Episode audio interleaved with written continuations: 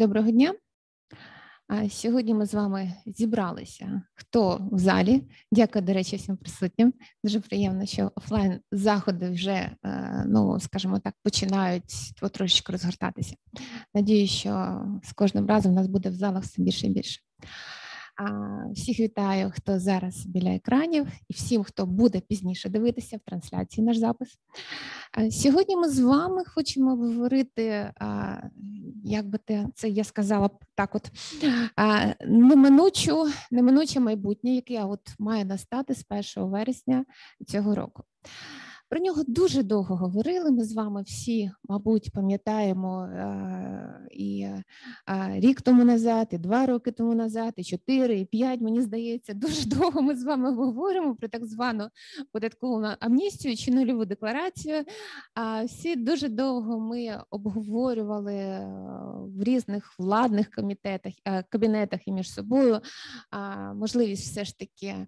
Е, амністувати всі старі капітали і почати життя з так званого чистого аркушу. А, Ну і от ми маємо ситуацію, коли ще зовсім трошки і а, запрацює ця процедура, і а, фізичні особи матимуть змогу амністуватися. Ну або ж, о, якщо якщо захочуть, амністуються, якщо захочуть, а, не амністуються в а, податковому плані. Я б сказала так: наша задача зараз розібратися, а чи справді ті міфи, які зараз кружляють навколо цієї процедури, чи мають вони е, реальне підґрунтя? Чи насправді це так страшно? А я, чесно кажучи, як е, людина, яка займається дуже так досить активно ем, кримінальним правом, кримінальним процесом, у мене є дуже багато пересторог, але знову ж таки, це зі своєї сторони. Це так е, професійна деформація. Але разом з тим ми сьогодні зібралися для того, щоб побачити цю ситуацію з різних сторін. Я нагадую, що з нами сьогодні Віта Форсюк, Антон Поляничка і Андрій Ревун, і я Тетяна Лисовець. І сьогодні ми говоримо про так звану податкову амністію. Отже, колеги, я Прошу, давайте з вами спробуємо нашу дискусію розбити на частини, і кожен, хто захоче поговорити по тій чи іншій тезі, приблизно 4-5, не більше 5 хвилин для того, щоб ми проговорили всі питання. Я е, думаю, що, на мій погляд, зібрала ті тези, які лунають з від е, прихильників цієї процедури. От я пропоную брати кожну тезу і по ній повністю пройтись. Можливо, по ходу у нас ще якісь питання виникнуть. Було б дуже класно, щоб е, наша дискусія була жива, і ми обговорили не лише ті питання, які зараз плануємо, а можливо, ще щось додатково. Отже. Перша теза. Перша теза, яка в принципі випливає із закону, і про неї говорять ем, народні депутати і представники Мінфіну з приводу того, а що ж можна, які ж активи можна амністувати.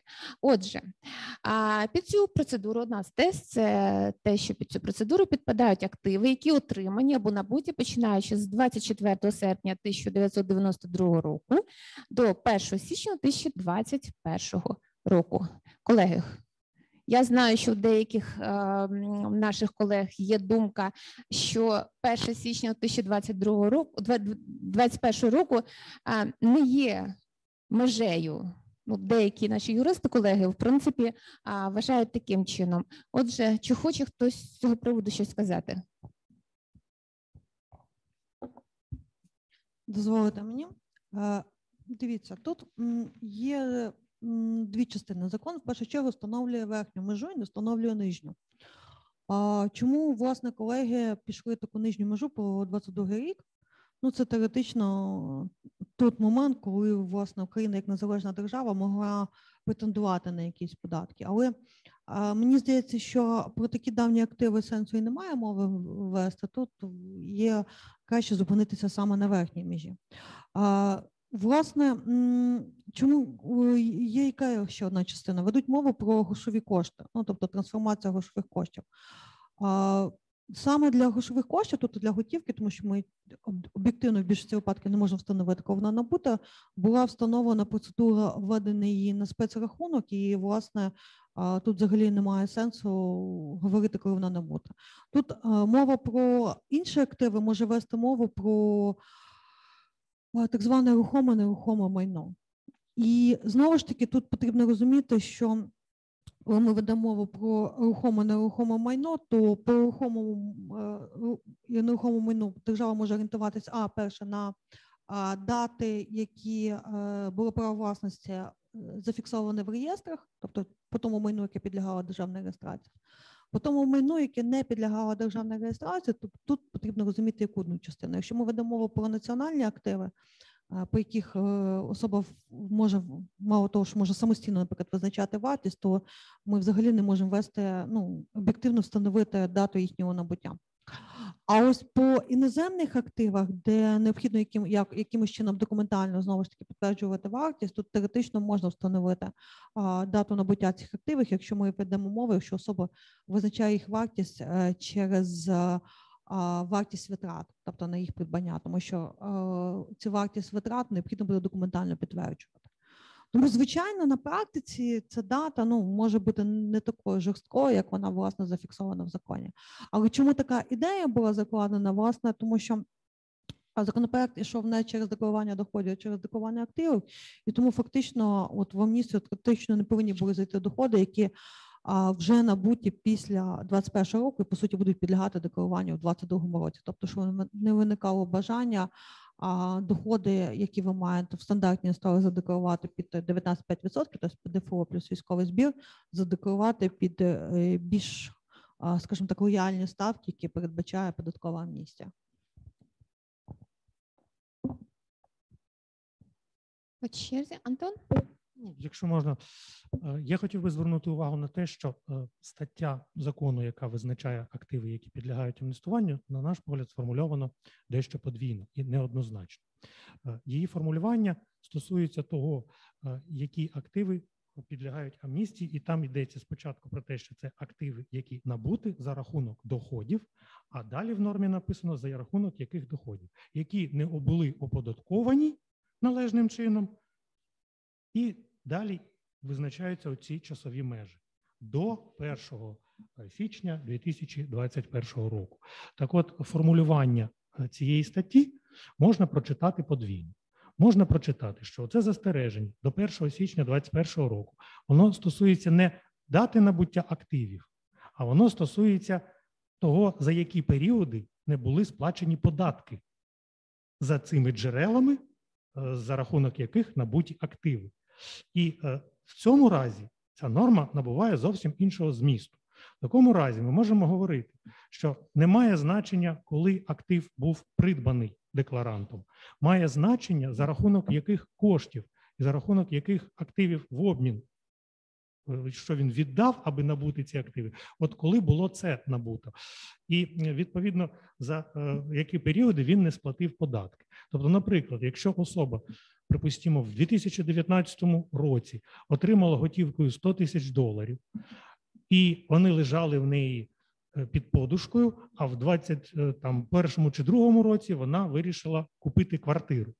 То якщо читати закон е, так, як на користь платника податків, а це дозволяє зміст е, відповідної норми, то тоді оцю квартиру, яка набута там, скажімо, в 22 році, можна амністувати в тому разі, якщо гроші на неї були зароблені в період до 2021 року і не були оподатковані. Насправді подібні ситуації вже існували на практиці, зустрічалися, е, до яких слів норми. До попередніх слів норми треба відносити е, це останнє застереження, яке міститься в фразі закону. І є навіть і приклади з е, судової практики, зокрема щодо активів інститутів спільного інвестування. Там теж така була заплутана норма, багато зворотів, зворотів, зворотів, і наприкінці уточнення, яке поширювалося, як податківці думали на всі попередні звороти, а суди сказали, ні, тільки на останні з цих зворотів поширюється оце застереження. Так само можна прочитати і цю норму. Е, На практиці я думаю, що буде профіскальний підхід і будуть заперечувати можливість е, набуття е, амністії за такими активами. Але судова перспектива вона є подвійному. Тож, тож, якщо хтось хоче ризикнути, в принципі, може спробувати. Антоне дуже слушно зазначив. Я, я саме е, хотів про це і зазначити, що якщо ми дослівно почитаємо і там ну спрощено прочитаємо пункт там 13 цієї нової статті, яку запровадили до нового кодексу, да там передбачено, що сплата декларантам в повному обсязі суми збору з одноразового спеціального декларування звільняє декларанта від відповідальності за порушення податкового та валютного законодавства, що мало місце у будь-якому з податкових періодів до 1 січня 2021 року. Тобто, якщо так читати, то ми побачимо, що за рахунок доходів, які не були оподатковані у 2020 році, ми вже їх амністувати не можемо, тому що декларація подається в 2021.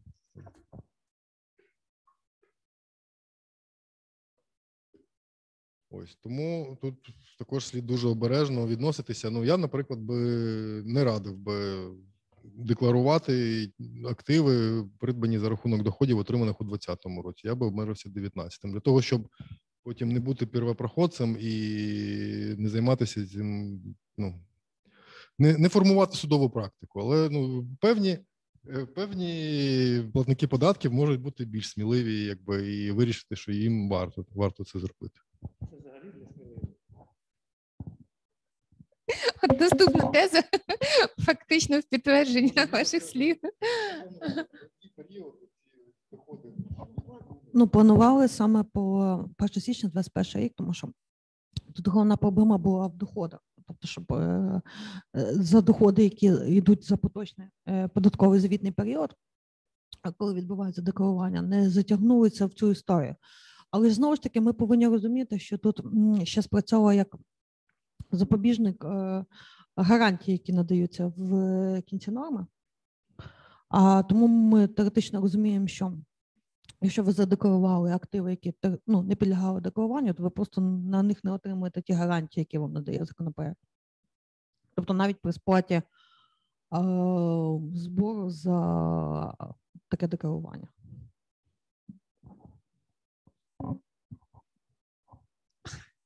Якщо простими словами, можна це зробити, але тоді на вас не 5% розпосуджуються з тебе гарантії. візьмуть, але гарантій тобі не дадуть. Цікаво, до речі, а повернуть 5% як надміру сплачення?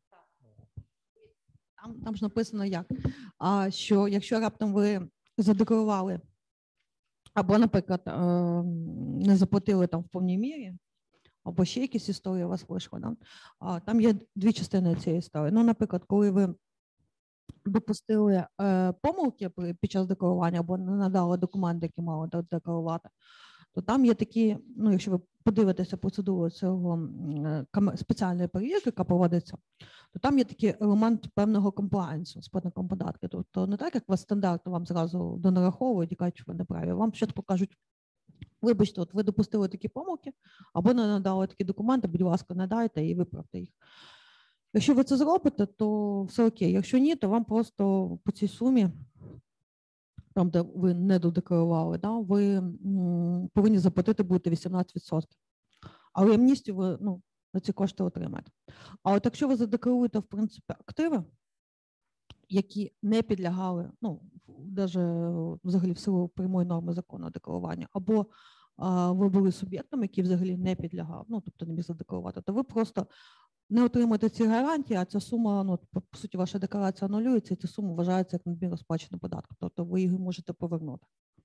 Ось, ось, ось така механіка прописана. Ну так. Тобто ви розкриєтесь, зате отримаєте назад надмірно сплачені кошти податку. Ну що, Я думаю, якраз якраз варто прийти до другої тези. Друга теза досить таки активно артикульована з приводу того, що неподання декларації одноразової спеціальної декларації не зумовить зобов'язань для фізичних особ після 1 вересня 2022 року, тобто після закінчення процедури амністування, доводити фіскальним та правоохоронним органам сплати податків з отриманих та набутих е, активів від 1.01 до 1.01.2021 року. Ну, простими словами, тобто. Не задекларувалися, це не значить, що до вас прийдуть і спитають, а де ви взяли той чи інший актив. Давайте так. Я я почну з цього, тому що, мабуть, це до, до нас, до мене, як до представника комітету, є питання. А це все випливає із цієї історії про те, в якому вигляді буде запроваджений контроль за витратами. Скажу чесно, зараз ще це не зрозуміло, тому що в принципі немає проекту. Да? Тобто, і власне, поки немає проекту, немає якоїсь архітектоніки, то це все ну, з категорії того, що це може бути наші передбачення. А, І по суті, цю архітектоніку має сформувати Міністерство фінансів. Але скажу чесно, що з тих дискусій, що у нас виникали, відразу було зрозуміло, що перше, це не повинно бути так, як було колись запропоновано, здається, в 2014 році, да, коли з 10 про вашу купівлю там на, на 10 тисяч магазин мав відразу звітувати. Тобто, це мало, ну, має початися як мінімум з якихось великих е, сум різниця, да, там, ну, тобто, які підлягають фінансовому моніторингу.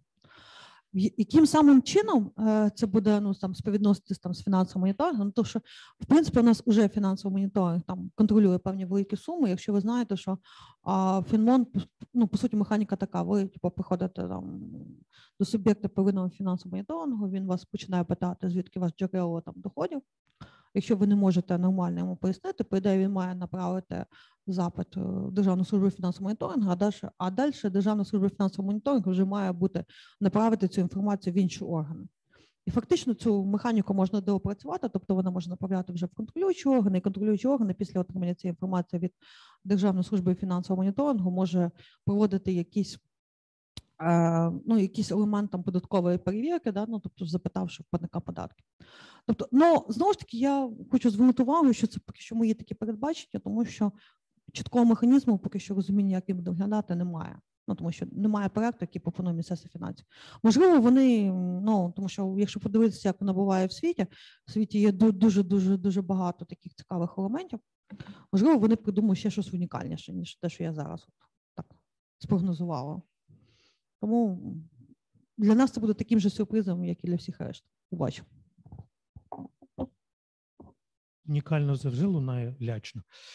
Е, я просто декілька слів, чому, мабуть, таке питання постало про те, чи будуть чіплятися до раніше придбаних активів. Ну, по-перше, в самому законі міститься норма про те, що безумовно амністується, подав, не подав декларацію, невеличка квартира, певна машина, е, клунька ну і 400 е, тисяч гривень. Е, постає питання: е, по-перше, навіщо це? А по-друге, а що буде з рештою майна?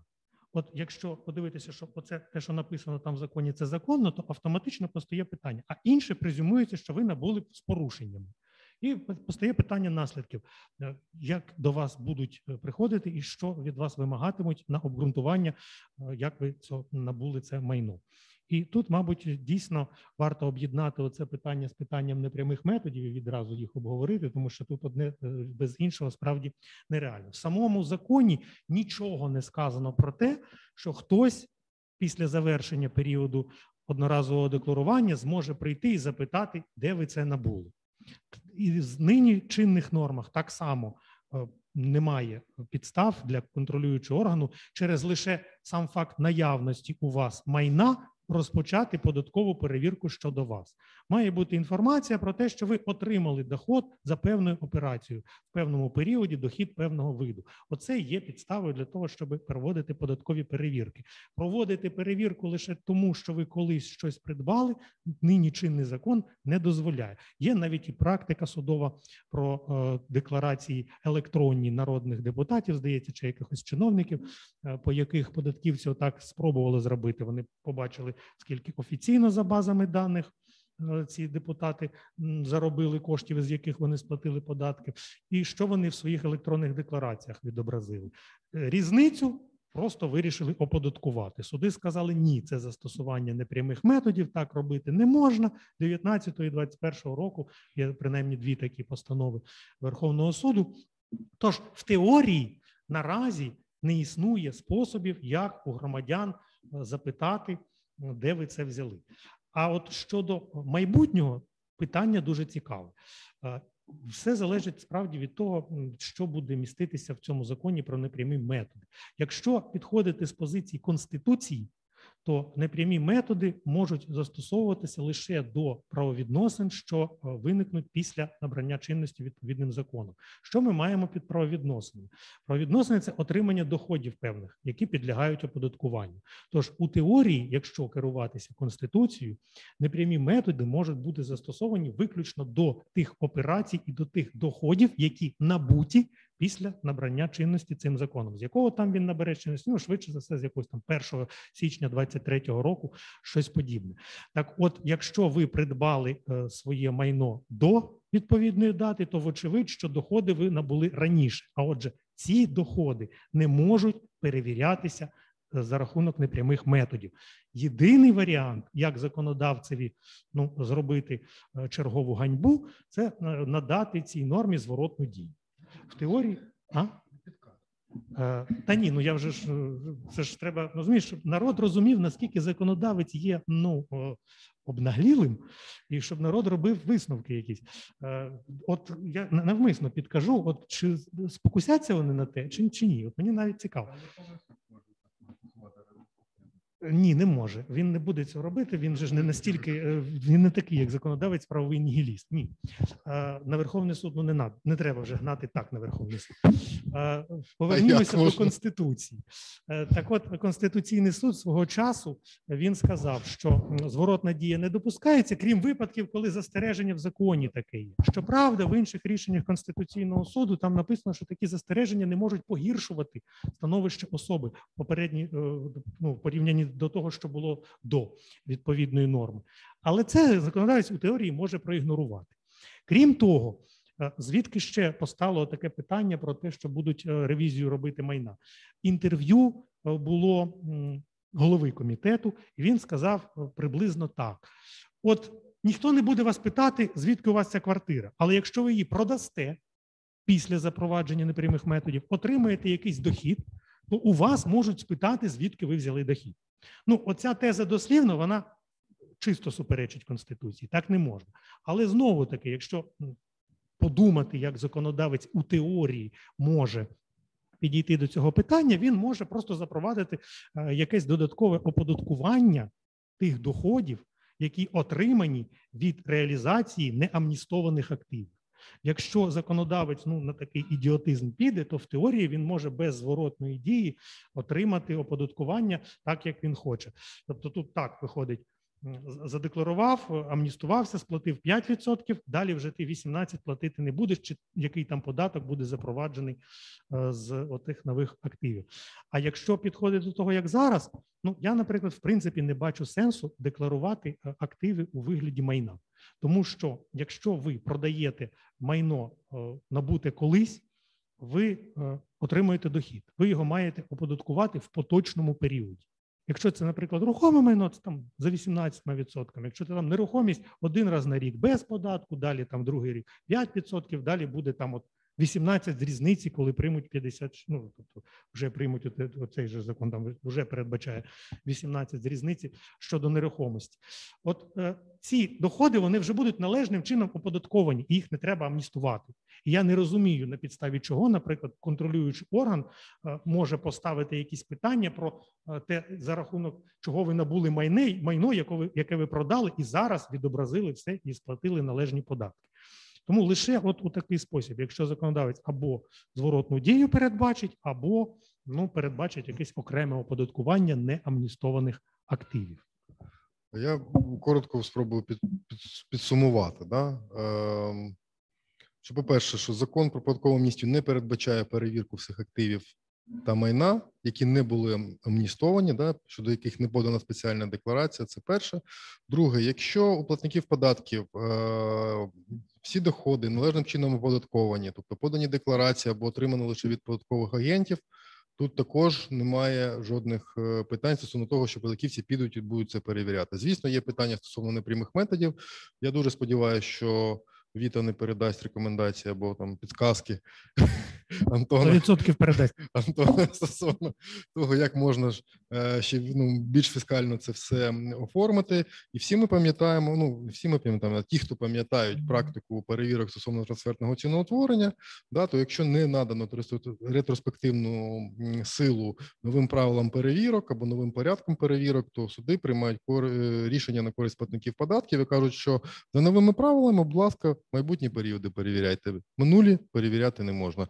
Тут е, яка така може бути загальна рекомендація? Да? Що якщо у вас були якісь доходи, ем, не тільки від податкового агента, але сплачені були належним чином податки, просто подайте ці податкові декларації для того, щоб там сплатити невеликий штраф, да, але в будь-якому випадку подача подання декларації воно зафіксує отримання конкретного доходу в конкретному документі, ем, і в подальшому це дасть ем, початок для відліку строку або застосування штрафних санкцій, або податкових перевірок, або навіть притягнення до там якихось видів відповідальності за несплату податків. Або згадайте, що ви колись хоча б один раз подавали податкову декларацію, і раптом що будете казати? А оце все, що я набув, це було того року, за який я подав декларацію, і за який вже минули строки давності. Мабуть, підсумую знову ж таки пару слів е, з того, що ми тут обговорили. В результаті, ну, в мене таке враження, що реально а, є сенс амністувати, скажімо так, старе майно, якщо у нас е, а, може вбачатися а, притягнення до кримінальної відповідальності, ну, зокрема, по третій частині, по третій частині 212, так? Тобто це основний такий рушій, який може спонукати до амністування. Не тільки. Зверніть, зверніть увагу. Ну, тобто ми ж ведемо мову з вами не лише про звичайних людей, які там максимум чи- доход, який вони отримують в межах України. Ми ведемо мову з вами про людей, які отримують так звані транскондорні виконання. І якщо ви звертали на гарантії, які дає амністія, амністія вам ще дає звільнення від двох цікав... двох видів цікавої відповідальності: відповідальності по валютному законодавству і відповідальності по антимонопольному законодавству. А ось антимонопольне законодавство це якраз а, законодавство, яке передбачає дуже дуже високі штрафи. Перше. І друге, це активи за кордоном.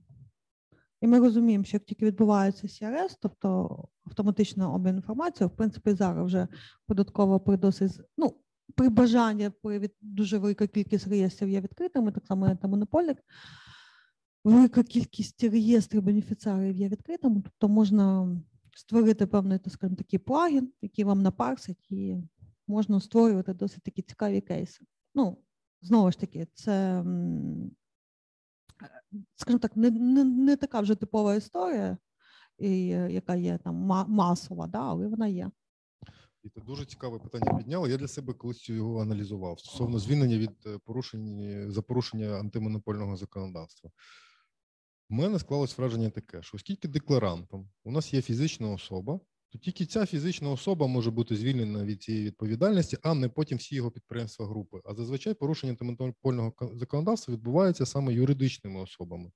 Тому що ми також само аналізували і питання стосовно того, чи буде там юридична особа покарана, якщо там, там хтось там задекларує, да, як фізична особа, і прийшли до виводу до висновку, що буде покарана фізична особа, юридична особа. Тому хотілося б, можливо, е, якусь вашу думку з цього приводу, чи звільняє це ну, від відповідальності саме юридичні особи, які входять в групу бенефіціара, чи тільки бенефіціар? Дава- Давайте так. Перше, тут потрібно розуміти, як взагалі набувалися активи. Ну, тобто, ми, ми повинні розуміти, тут є різні історії. Є історії, коли, умовно кажучи, скажімо так, бенефіціар набував активи вже як спочатку концентрувалися ці активи на юридичних особах, а потім бенефіціар набував, е, скажімо так, ну, контрольні компанії в кінці, кінці цього ланцюжка. Це одна частина цієї історії. Тобто, по суті, порушення спочатку мали отримати дозвіл на концентрацію саме мали юридичні особи, а потім він вже як контрольна точка, вже він мав отримати цей дозвіл. А є інша історія, коли е, активи починали концентруватися ну, спочатку там від фізичної особи. е, тоді це ну це трошки ін- інша історія, да, коли фізична особа через себе по суті відбувалася концентрація через неї. Да, дійсно, тут виникла певна проблема, тому що амністія вона по суті не поширюється на юридичних осіб. І власне тут ще виникала історія, що деякі навіть намагалися затягнути в неї юридичних осіб, тому що. а, а, Умовно кажучи, коли певні порушення відбувалися, ну, наприклад, е, коли е, ну, так званих не, не, в, не в контексті персональних податків, а в- в контексті так званих корпоративних податків. Це теж велика сума.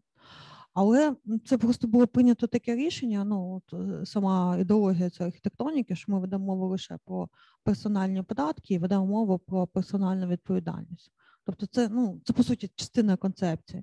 Якщо дійсно а, концепція була б розширена в неї, щоб затягувалися юридичні особи, ну тобто, да, то понятно, що тоді б і затягувалася сама сама ця відповідальність, частина цієї відповідальності.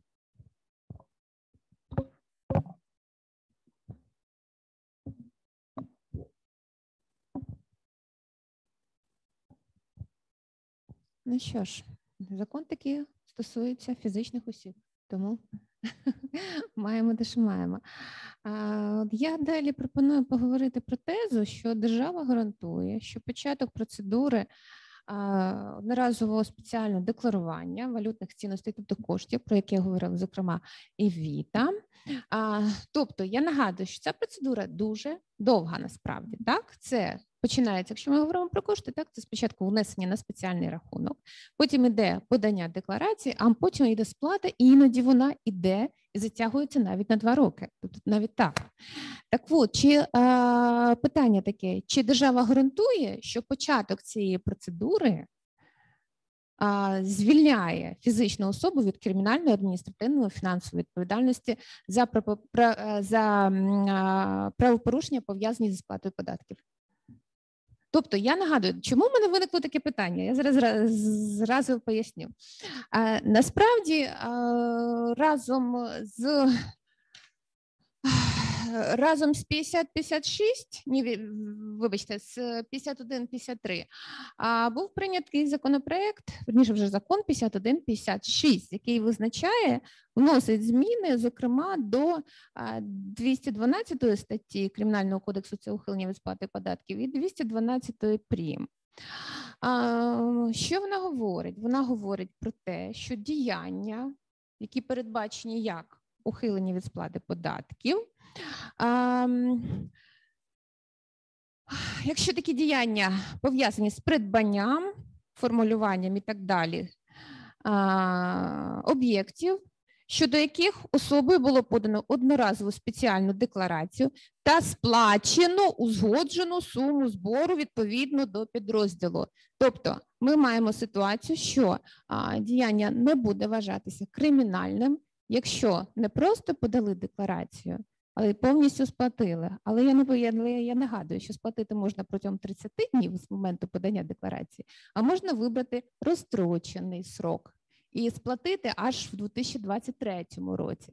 От чи є реальна гарантія, що початок такої? А і ще один момент. Я обов'язково хочу нагадати, що у нас цей закон він виключає з осіб, які мають право амністуватися, осіб, які а, відносно активів яких відносно яких порушене кримінальне провадження, зокрема за 212 статтею Кримінального кодексу України.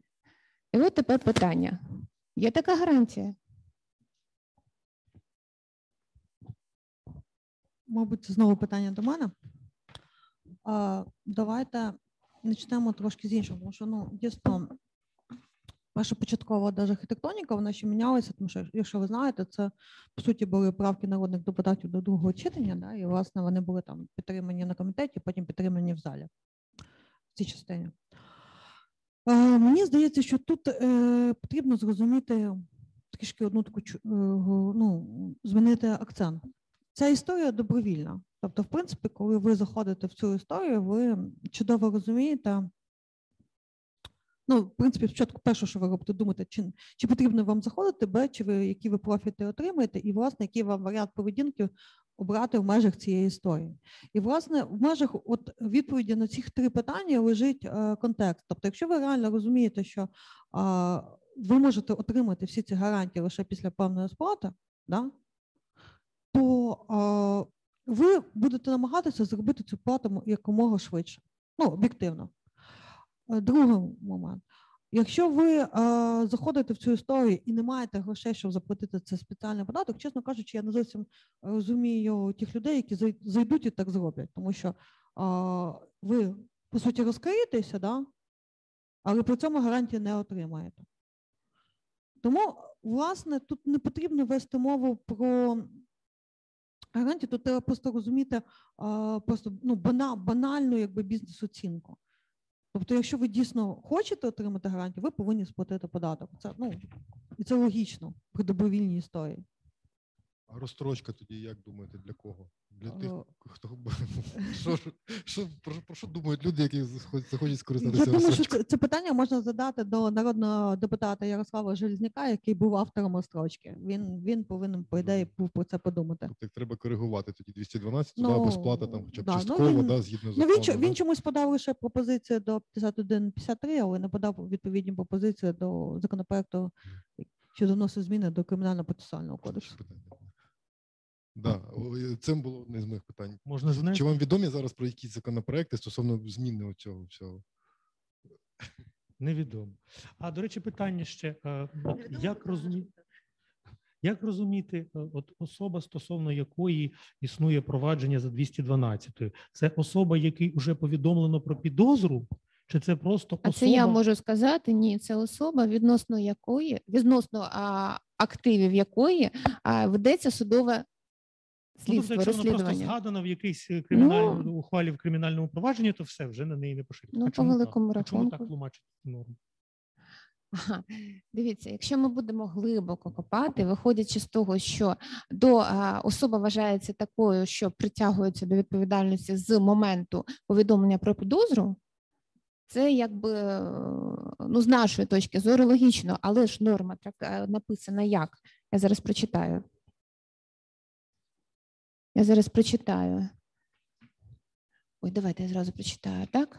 Отже, об'єктами декларування не можуть бути, зокрема, активи фізичної особи, які належать декларанту, стосовно якого розпочато досудове розслідування, досудове розслідування або судове провадження за 212-212 прим. Щодо нього, фактові справи, так звані, вони ж нікуди не поділися. І от питання: є фактова справа там за юридична особа, тирим тирим, і є хтось там, працівники цієї особи, є е, там директор цієї особи. І от директор цієї юридичної особи іде на е, це стосовно його, чи це стосовно юридичної А це як особи? порушать? Як порушать? Ну, Можуть тобто, порушити конкретно якщо- відносно певної особи. От якщо порушено відносно певної особи, тоді ми не чекаємо на підозру. А якщо просто стосовно юридичної особи, можна отак? Думаю, що тут можна погратися, але ж тут знову ж таки з приводу гарантій. Ну Взагалі- зрозуміло. Взагалі не зрозуміло, от чесно Тлумачення кажучи, закон. От закон так написаний, що його можна тлумачити будь-як. От зараз е, фахівець із кримінального права, фахівці з податкового права, і от ми не можемо дійти зараз єдиного висновку про те, як воно правильно насправді. Можна і так тлумачити, можна і так, ну як суди подивляться. Один, один ще коментар, що тут дійсно, що об'єктами декларування не можуть бути активи фізичної особи, які належать декларанту, стосовно якого розпочати досудове розслідування, да? або там судове. Тепер дивіться, ситуація. Людина розкривається, не сплачує, починається досудове розслідування, бах, все, ти вже не декларант. Ну, да. Да, тобто питання, що немає дійсно цих темпоральних меж, да, які б визначали, коли може бути розпочати це судове досудове права розслідування. Ну, теоретично, я дуже сподіваюся на здоровий глузд там правоохоронних органів і податківців, що вони так не будуть робити. Але все ж таки люди, які там в умовах е, нинішньої там не дуже високої довіри до державних інституцій, можуть це може їх зупиняти просто. І я ще буквально два слова скажу, тому що от буквально пару днів тому назад набрала чинності, була опублікована постанова правління Національного банку України про затвердження порядку про порядок відкриття та ведення а, рахунків, оцих спеціальних рахунків, про які ми зараз говоримо. Воно зовсім новеньке, зовсім свіженьке. А що воно говорить? В ньому є такий пункт п'ятий, який говорить, що банк вживає заходів щодо встановлення джерел походження коштів національній іноземній валюті, банківських металів після зарахування. Ну і також банк за результатами здійснення таких заходів уживає дій з урахування положень законодавства з питань фінансового моніторингу. Це те, що Віта розказувала з приводу того, як має діяти банк, якщо виявить, скажімо так, певні порушення під час моніторингу ем, або самого суб'єкта, або грошей. Що тут цікаво, банк відмовляє декларанту у встановленні підтримання ділових відносин, відкритті спеціального рахунку, в тому числі шляхом або розірвання, або е, ну або не встановлює, або розриває, закриває спеціальний рахунок. У відповідності до 15 статті про запобігання та протидії легалізації відмивання доходів, одержаних злочинним шляхом. От я нагадаю просто, що зокрема, в якому випадку розриваються або не встановлюються оці відносини. Зараз секундочку, багато паперів. Зокрема, коли розривається або а це 15 стаття, як сказано, встановлення клієнту неприйнятно високого ризику або не надання клієнтам необхідних до перевірки документів. І от що таке а, високий рі- е, ризик, так? Це також в цьому ж законі встановлено і написано. Зараз секундочку, щоб я точно сказала, сьома стаття, яка говорить про застосування ризикоорієнтованого підходу. Там визначається. А? Да, да, да. А, єдине тут що сказано: суб'єкт первинного фінансового моніторингу зобов'язаний встановити неприйнятно високий ризик ділових відносин, зокрема у разі наявності обґрунтованих підозр про результати вивчення підозрілої діяльності клієнта, що така діяльність може бути ефективною. Ну, тобто, Давайте я спробую прокоментувати цю всю історію, тому що а, з цим фінансовим моніторингом було ну, дуже багато проблем. Чи могли ми взагалі під час проведення амністії прибрати фінансовий моніторинг? Ні. Тому що це загальна вимога, а, ну, скажімо, Всесвітньої організації ФАТКА, да, що у вас в амністію можуть заходити лише, ну, скажімо, порушення пов'язане з ухиленням сплати податку, але в жодному разі через інструменти амністії не повинні амністуватися кошти, які від отримані, ну так простіше кажучи, від торгівлі зброєю, наркотиками або е, людьми. І, власне, тому від інструментів фінансового моніторингу відійти не можна. Але якщо ми беремо наш стандартний фінансовий моніторинг, він, власне, складається з двох частин. Ну, власне, те, що я кажу, щоб це не була торгівля зброєю, наркотиками, людьми, а друга частина це, власне, щоб не було податкових правопорушень. Ну, тобто, та, щоб це були належним чином, скажімо, задекларовані кошти. Так от, якщо ви подивитесь цю анкету, то, то яка є додатком до цієї е, постанови, там і чітко написано, що людина вже каже, що а, вибачте, ну це дійсно кошти, які були свій час не оподатковані. Да? І тому, по суті, що відбувається, коли, наприклад, банк встановлює, що це не може бути там, ну скажу знову ж таки від торгівлі наркотика зброї, але це може бути питання до податкової. Да? Він, по суті, через має спочатку повідомити це Державну службу фінансового моніторингу, а Державна служба фінансового моніторингу теоретично може податково ну, повідомити про це податково. Але коли ми приходимо до нашої податкової, яка теоретично може вживати якихось заходів, ну які в нас зараз не зовсім зрозуміло в законі, да? вона і так розуміє, що особа до неї прийде е, ну, з цією довідкою від спе- спеціального рахунку для того, щоб подати спеціальну декларацію. І по суті в неї пазли складуться так чи інакше. але ж тут питання в тому, що можуть просто не відкрити рахунок. Ні, Е, дивіться, ну знову ж таки, давайте так. Ніхто не заперечує, що банки можуть е, на практиці ну, починати йти по стандартній схемі, і стандартній історії. Ну тобто, да, тому що а, ми, ми всі чудово знаємо, що а, як би ми класно написали а, м, закон, але завжди є е, до, до любого закону, як універсального лекала, є ну, якісь життєві ситуації і чотири позиції, як їх застосовувати. Да? Тобто законодавця, правозастосовувача, Верховного суду України і якихось інших державних органів. А, і тому, в принципі, наскільки я знаю, зараз Нацбанк він готується до того, щоб провести серію тренінгів для банку, тому що щоб банки, мовно кажучи, не починали оцю. Ну, то, що, то, що в нас виникла власна проблема з фінансовим моніторингом, що дуже велика кількість банків починала а, застосовувати додаткові заходи, да, щоб підстелити соломку на всі випадки життя, да? тобто там, де навіть не потрібно було.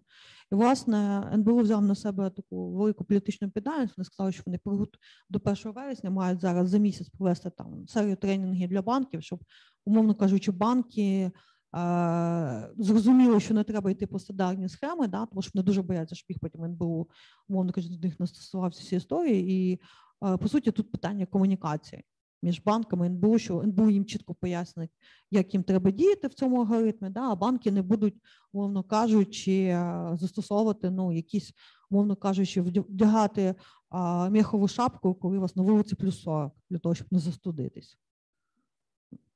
Тобто така має бути механіка. Будемо тоді всі надії спрямовувати на НВУ. Ну ще. Да, будь ласка. Хотів просто звернути увагу те, що е, стосовно цього фінансового моніторингу, да, стосовно самої процедури, що спочатку кошти кладуться на рахунок, да, а потім фінансовий моніторинг банк проводить, і якщо він, наприклад, блокує ці кошти, то немає можливості сплатити збір і отримати державні гарантії. Тому тут треба враховувати, що якщо ну, таке декларування і відбувається, да, то у вас мають бути інші кошти для того, щоб сплатити цей збір. Таке, Дивіться, давай, давайте так. Подивимося по сроках.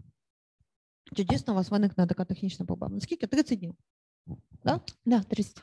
А подача декларації, от ви отримали в банк, ви, ви подали, тобто у вас ви отримали документ про відкриття рахунку внесення коштів.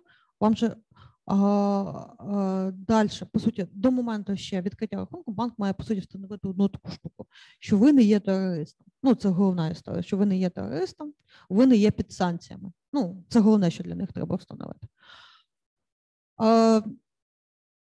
Умовно кажучи, якщо ми ведемо мову про блокування, і далі ми дивимося, коли ми подаємо декларацію строки подачі, то ви побачите, що власне от строки для сплати узгодженого зобов'язання, ну тобто воно як мінімум вкладаються в ті строки, на які вам банк заблокує кошти. Ну тобто плюс-мінус, тому що ви все рівно там день-два, там ну у вас буде якийсь розрив касовий. Тобто між тим, як ви відкрили рахунок, отримали довідки, ви подали декларацію. І тобто, власне, як мінімум, там ну у вас буде 2-3 дня лагу для того, щоб сплатити саме з того рахунку кошти.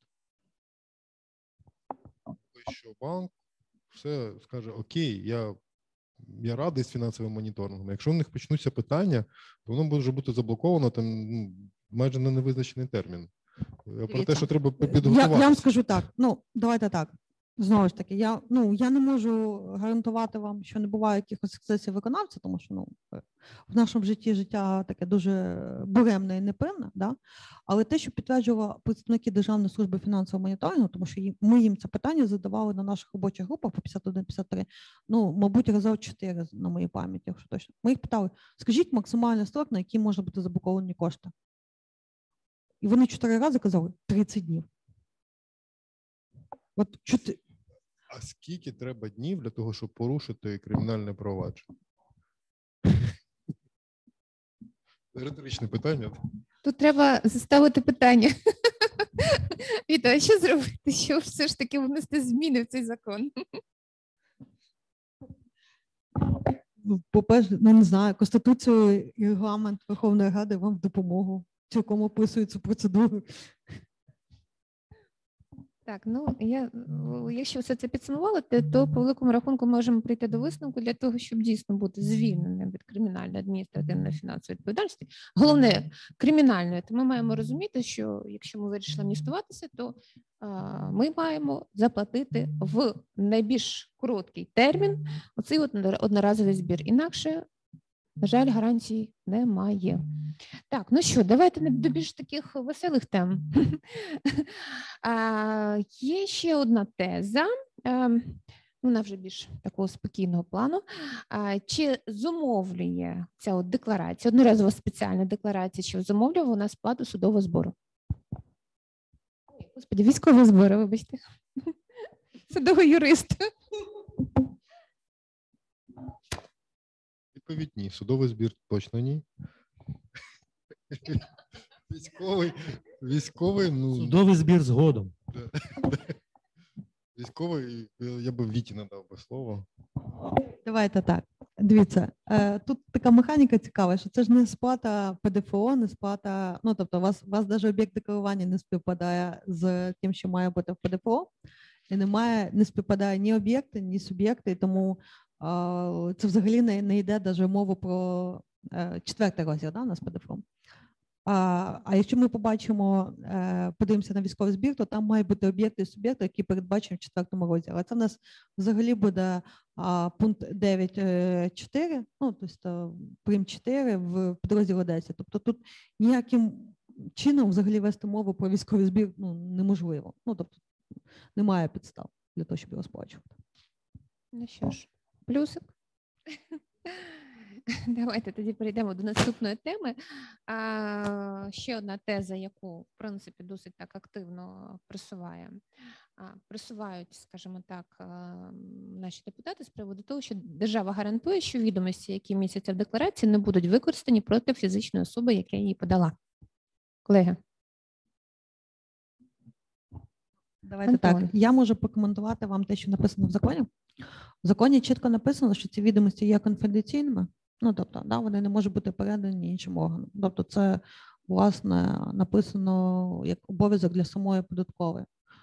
А що, що тут ведеться мова ще про е, податку? Ну, тобто, тому що к- крім такої власне законодавчої гарантії, да, велося мова про те, що буде, якщо податкова почне торгувати цими деклараціями десь на потрібні. І тут можу сказати, ну знову ж таки, сказати одну таку штуку, що ми зараз проходимо технічний аудит до MCA CRS. Е, Хто не знає, це автоматична обмін інформацією.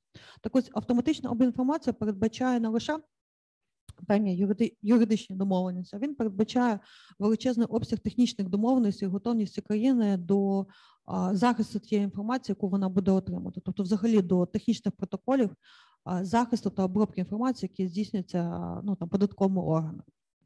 І в принципі, якщо країна технічно не готова до захисту цієї інформації, ну тобто в неї немає, вона не відповідає технічним протоколам, в неї просто не будуть обмінюватися інформацією. Скажу так, що ми зараз, наскільки я знаю, Міністерство фінансів сказало, що вони вже на останньому етапі технічного аудиту, тому що вони пройшли анкету, тому що ну, мало бути це ще в минулому році, але через ковід експерти, які проводили ну просто безпосередньо технічний аудит, не могли приїхати в Україну. Тобто вони їм довелося здвинути по суті їхні поїздки. І тому, в принципі, по тій інформації, яку ми отримуємо від Міністерства фінансів, а поки що в OECD, ну тобто, яка власне це все контролює, да, і е, відповідає за, за їхніх речі, вони якихось там величезних там нарікань до нас ну, немає. Є певні там зауваження. Ну, в принципі, як і до будь-якої країни, яка заходить в процедуру, тобто якісь певні речі треба підправити. Але немає якихось там критичних історій до того, що а, інформація, яка є там в даних базах податкового, вона технічно не захищена. Я кілька слів поясню, чому взагалі постає таке питання. Справді в законі написано, що ці відомості, які зазначені в деклараціях, вони не можуть бути використані як докази в кримінальних там інших справах. Вони не повинні бути підставою для порушення кримінальних проваджень. Е, Проблема в тому, що це стосується власне тієї інформації, яка зазначена в декларації. А це що? Скільки у вас коштів, яке у вас майно і кому воно належить? Все. Е, Джерела в декларації не розкриваються. Податківці, побачивши, що у вас є там, м, припустимо, значні в їхньому розумінні кошти. Що вони будуть робити? Вони будуть дивитися, а де ви працювали? А з якими юридичними особами ви мали справу? На юридичних осіб амністія жодним чином не поширюється. Ніхто не може гарантувати, що, побачивши, що в когось із директорів або в засновників є значні статки, ніхто не може гарантувати, що в цьому разі не будуть пред'являти претензії до тих юридичних осіб, яких вони заснували. Ніхто не може е, гарантувати той факт, що е, не будуть якісь збори інформації організовані про те, як ви набули ці кошти. Це вже не ті відомості, які зазначені в декларації. Якщо хтось дасть пояснення, що оця особа, торгуючи на ринку, набула якихось грошей від когось, це не буде інформація, яка зазначена в декларації. І таку інформацію можна використовувати для порушення кримінального провадження. Так, ті активи, які ви задекларували, в теорії вони звільнені. А якщо податківці ще щось знайдуть? А якщо вони скажуть, що насправді ви отримали набагато більше коштів, ніж от зараз ви задекларували, А буде особа декларувати, наприклад, він кілька років торгував е, без будь-яких там документів, е, назбирав е, виручка загальна у нього була там, скажімо, 5 мільйонів. Він декларує 1 мільйон, тому що решту він потратив там на, на поточне життя. І йому будуть нараховувати тоді податки з тих 4 мільйонів, які він не задекларував. Цілком теоретично можлива ситуація. Так, на практиці податківцям дуже важко розслідувати щось, е, стосовно чого немає жодних документів. Якщо ви не потрапили на радар до контролюючих органів, то ймовірність того, що до вас пред'явять претензії, вона мінімальна. Насправді е, так в Україні склалася практика, що е, бути в геть у чорному секторі набагато безпечніше, ніж бути в білому чи сірому. А е, оці відомості, які ви надасте податківцям, ви фактично зізнаєтеся в тому, що ви маєте схильність до певної е, неправомірної поведінки. І як податківці вже використають е, це ваше зізнання, е, як воно відіб'ється на вашій репутації перед контролюючими органами, оцих гарантій вам уже ніхто ні про що не надасть. І як вони в подальшому будуть аналізувати кожен крок вашої діяльності, вже навіть поточний, це теж абсолютно незрозуміло. Тому, на мій погляд, так як воно сформульовано, що ці відомості, що в деклараціях вони не можуть бути використані, це абсолютно недостатньо для того, аби людина відчувала себе в безпеці.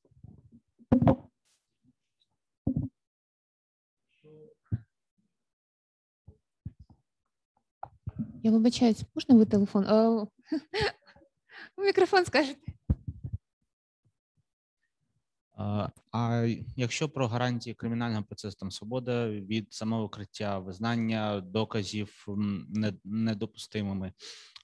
Якщо, наприклад, ми відкрили рахунок, поклали на рахунок кошти, отримали довідку, і навіть одну один періодичний платіж зробили, то яка, на вашу думку, може бути судова перспектива ну, гіпотетичної кримінальної справи, якщо подана декларація, якщо е, сплачений перший платіж, е, і е, ну, ну, тобто гарантії прав людини і засади кримінального процесу, як це поєднується? Теоретично все це має бути застосовано до людини. Теоретично, але насамперед, е, коли я казав, що податківці е, візьмуть до уваги цю інформацію, я мав на увазі не безпосередньо порушення кримінального провадження. Е, Як варіант, залежить від того, яку інформацію вони знайдуть. Подання декларації це привід податківцям шукати інформацію. Що вони надибують, від кого?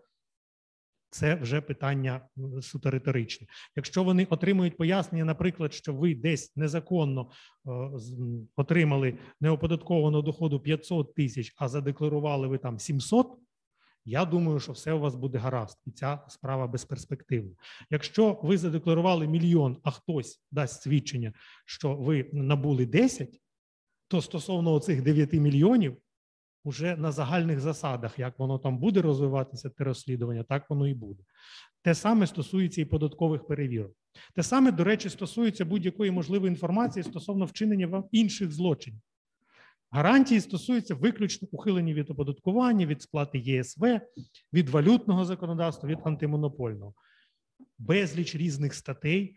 ПДВ, наприклад, е, відшкодування часто розслідують за злочини проти власності, проти державної власності.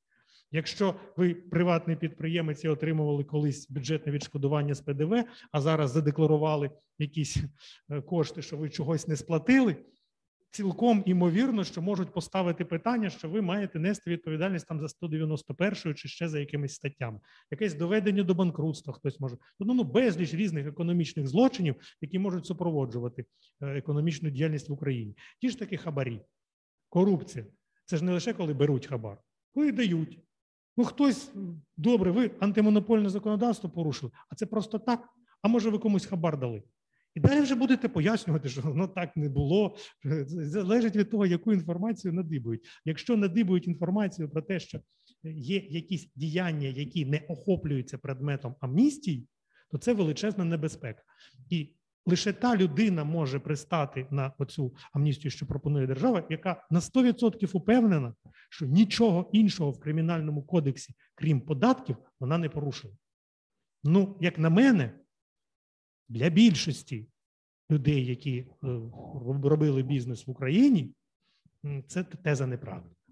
А вже там хто як що е, хоче розкритися, зізнатися і впевнений, що не знайдуть інших порушень, ну це вже на розсуд кожного. Ну, Да, якщо дозволите, ну дивіться, я прокоментую, я б не була настільки критична, як пан Антон, тому що дивіться, яскравий приклад, от власне той випадок, який е, пан Антон згадував про електронні декларації, або інший випадок, який ми вже податково маємо інформацію, це інформація з реєстру речових прав про нерухоме майно. Тобто податково вже повністю отримує всю інформацію. І поки що отримуючи інформацію про набуття великої кількості особами ну, скажімо, досить такої дорогої нерухомості, да, вони не змогли ефективно використати цю інформацію. Ну, тобто, маючи вже на руках цю інформацію. Тому я не думаю, що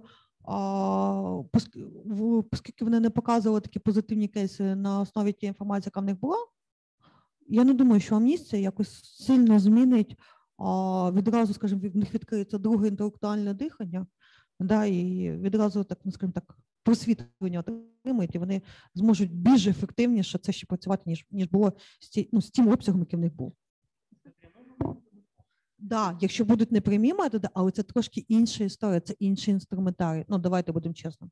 Це вже буде питання в тому, що це буде новий інструментарій, тоді вони будуть спрацьовувати. А ми зараз ведемо мову з вами про поточний інструментарій. Ну, це трохи різні речі. ну що ж, тоді у нас вся надія на непрофесійність податкової. На совість, на совість податківців. А я разом з тим хочу нагадати, е, що наш закон е, містить е, в 17 статті, так у нас в 17 пункті містить посилання на те, що інформація з декларації або ж сама декларація можуть бути отримані за рішенням суду. Нагадую, що в рамках кримінальних проваджень може бути отримання рішення слідчого судді, що також є рішенням суду. Дуже коротка така репліка, що дійсно зазначено. Ну, по-перше, що тут треба навіть рішення суду, щоб отримати відомості, що містяться в спецдеклараціях. Але давайте також звернемо увагу на перелік осіб, на яких не розповсюджується амністія. Да? Там, зокрема, зазначені декларанти, стосовно яких так порушені там, певні кримінальні справи. Тепер дивіться, податкова, отримавши цю декларацію, що має зробити? Чи є декларант належним? Правильно? Доступу у неї до цього, якби до цих реєстрів, наскільки мені відомо, немає до ЄР, до ЄРДР, так? Що вона зробить? Вона напише, що я в зв'язку з отриманням спецдекларації прошу повідомити, чи є там кримінальні справи стосовно такої то особи. Хоп, і вже в правоохоронних органах є інформація стосовно того, що хто подав спецдекларацію. І це вже є якби таким, якби. е, прелюдією, можливо, для подальшого розвитку подій з боку правоохоронних органів. Андрій, ну ви ж самі просили не підказувати. Ну? Ну. іншим чином не може фіксувати, чи нормально було задекларовано. Ну насправді, насправді, враховуючи те, скільки у нас обмежень по декларантам, у нас реально дуже багато фільтрів по декларантам, і а, враховуючи те, що а, маючи інформацію про ам, а, те, що певна особа задекларувала певні свої статки, враховуючи те, що вона не зразу буде вважатися такою, що не вчинила, не вчинила злочин по 212 статті, то в принципі у наших правоохоронних органів є дуже багато можливостей зробити цю особу не декларантом і відповідно далі по ній проводити відповідні заходи. Ну що, від поганого давайте далі прийдемося. Я от чула таку тезу, що за е, результатами декларування можуть проводитись лише ті перевірки, що вказані в підрозділі 9.4 перехідних положень. Тобто там іде оця перевірка камеральна, і потім спеціальна перевірка, е, така дещо обмежена, скажімо так. Да? І теза про те, що під час цих перевірок не буде ставитись питання про переоцінку вартості майна. Чи це так? Законопроект дійсно не передбачає переоцінку вартості. Ну тобто, взагалі він не дає інст- інструментарію для податкової. Він по суті А Ці всі перевірки направлені на тому, що просто документально, ну там, де ви повинні були документально підтвердити цю вартість, да, а ви повинні е, це показати. Якщо ні, то просто податково на ту суму, яку ви задекларували, буде нараховувати 18%. Тобто, ну, тут, тобто тут зробили більш простіший варіант. Е, Не те, що вони там почнуть з вами вступати в спір там е, чи донарахувати вам 5% там на 100 тисяч чи на 200, вони просто вам на цих 100 тисяч донарахують там 18%. Але знову ж таки е, потрібно розуміти, що особа там, де вона може і занизити цю вартість, але знову ж таки, ну це мало бути спрацювати як захисний елемент від заниження, мав спрацювати те, що лише в розмірі цього активу дається гарантія. Да, тобто, якщо ми розуміємо, що він ви задекларували 100 тисяч, а він в реальності коштував мільйони, то гарантію ви отримаєте ну, лише в межах 100 тисяч. Тобто це має бути певний як певний е, захисний механізм. Плюс знову ж таки чітко було написано в рамках цих перевірок, що ну, тобто вони не можуть вимагати лише інші документи, крім ті, які прямо передбачені, що ви повинні були теоретично ну, надати до декларації. Все. Тобто інших документів не можна вимагати. Запитання. Як буде оцінюватися взагалі е, економічна спроможність активів, яку декларують? Ну, наприклад, я приніс, задекларував вексель від свого сусіда, який ніколи не міг е, там і не мав грошей, але от ну видав він мені цей вексель. Або, скажімо, пакет цінних паперів емітента сумнівного. Е, Можна навіть у варіантах розглянути е, там зупинений його обіг акцій, е, є він в тому списку сумнівних чи не є, але насправді ну от виявилося згодом, що емітент цей ну сумнівний, і його акції насправді коштують там близько нуля. Як оце перевірятимуть і які наслідки? Давайте так. Почнемо. Ну, я, я б теж не ставила питання. Ну, По-перше, в нас є дві різні способи оцінки. Це, власне, сам визначає декларант. Тобто, якщо ви побачите на українські активи, там лише в певних випадках ви повинні їх документально підтверджувати цю вартість. Тобто, в інших випадках ви повинні просто самостійно оцінювати цю вартість. Якщо ми ведемо мову про іноземні активи, то, мовно кажучи, е, там ви, да, ви повинні якимось чином ту вартість, ну, ту, підтвердити ту вартість за тою методикою, яку ви обрали. Тобто, якщо або по вартості витрат, або там по оціночній вартості, ну там, ну, по суті, яку ви обрали. Якщо ми ведемо мову про цінні папери, це може бути е, до що це може бути біржовий курс. Але це знову ж таки ви самі обираєте методику оцінки вартості. Коли ми ведемо мову про сумнівні активи, то тут необхідно зрозуміти, а навіщо вам? Ну тобто, а, навіщо я, я не зовсім розумію, навіщо декларувати ті активи, да, які не мають, ну які ви потім не зможете ніяким чином реалізувати. Тобто, вам які ну а хто вас? Ні, ну я не заперечую, але якщо ваші, давайте будемо чесними, якщо ми ведемо про так звані фіктивні цінні папери по українському законодавству, то їхній обіг зупинений. Тобто ви їх потім продати не зможете.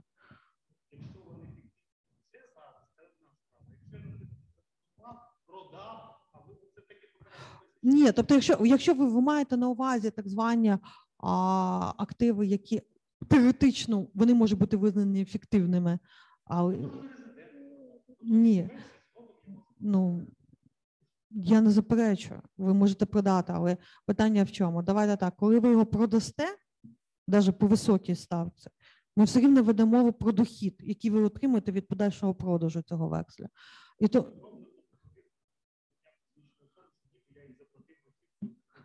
Та питання не та питання. Ні, почекайте. Ну, давай, давайте так. Ну, по цінних паперах про витрати це трошки інша історія, да? Там. Ну, ви, ви, ви знаєте, Антон, ну так і зараз хто вам заважає зараз для того, щоб легалізувати якісь кошти, да? ну там чисто під 18% по різниці продавати якісь. Е... Ну так, а, я не зос... Дивіться, я.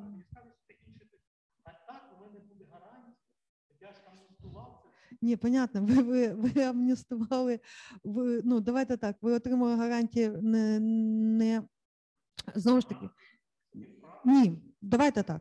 Давай, ну, давайте не будемо маніпулювати юридично, тому що зараз лише про те, що е, вартість активу, який амністований, він буде може бути чітко зазначений ну, в витратах. Да? Він зараз лише в, в ну, тобто, якщо ви бачили таблицю до другого читання, а яка пропонувалася по там вийшла була мова про нерухоме майно, тобто яке мало бути перейти до витратного методу оподаткування, і там серед переліку витрат було чітко зазначено а, вартість е, по, умовно кажучи, по якій ви амністували цей об'єкт. Якщо ми ведемо мову про цінні папери, ніхто поки що в цій частині норми ніяким чином не змінював, що це мало бути саме вартість цінних паперів, які ви амністували. Зараз ведеться мова про документально підтверджені витрати на їх придбання. І знову ж таки, якщо ви можете документально підтвердити витрати на придбання цих цінних паперів, то і ви саме по цій вартості їх і заводили в амністію, да? ну, тобто це одна частина. Якщо ви просто заводили, скажімо, українські цінні папери, ви могли заводити по а, вартості, по якій ви самостійно їх оцінюєте, це ніяк не впливає на розмір витрат, які ви будете задекларувати по інвестиційному доходу. Ну, ну звичайно, а який сенс?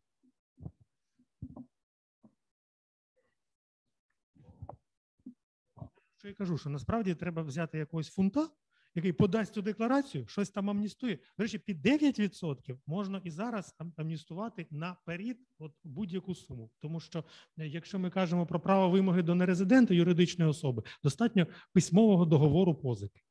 Що я колись цьому нерезидентові позичив 100 мільйонів євро.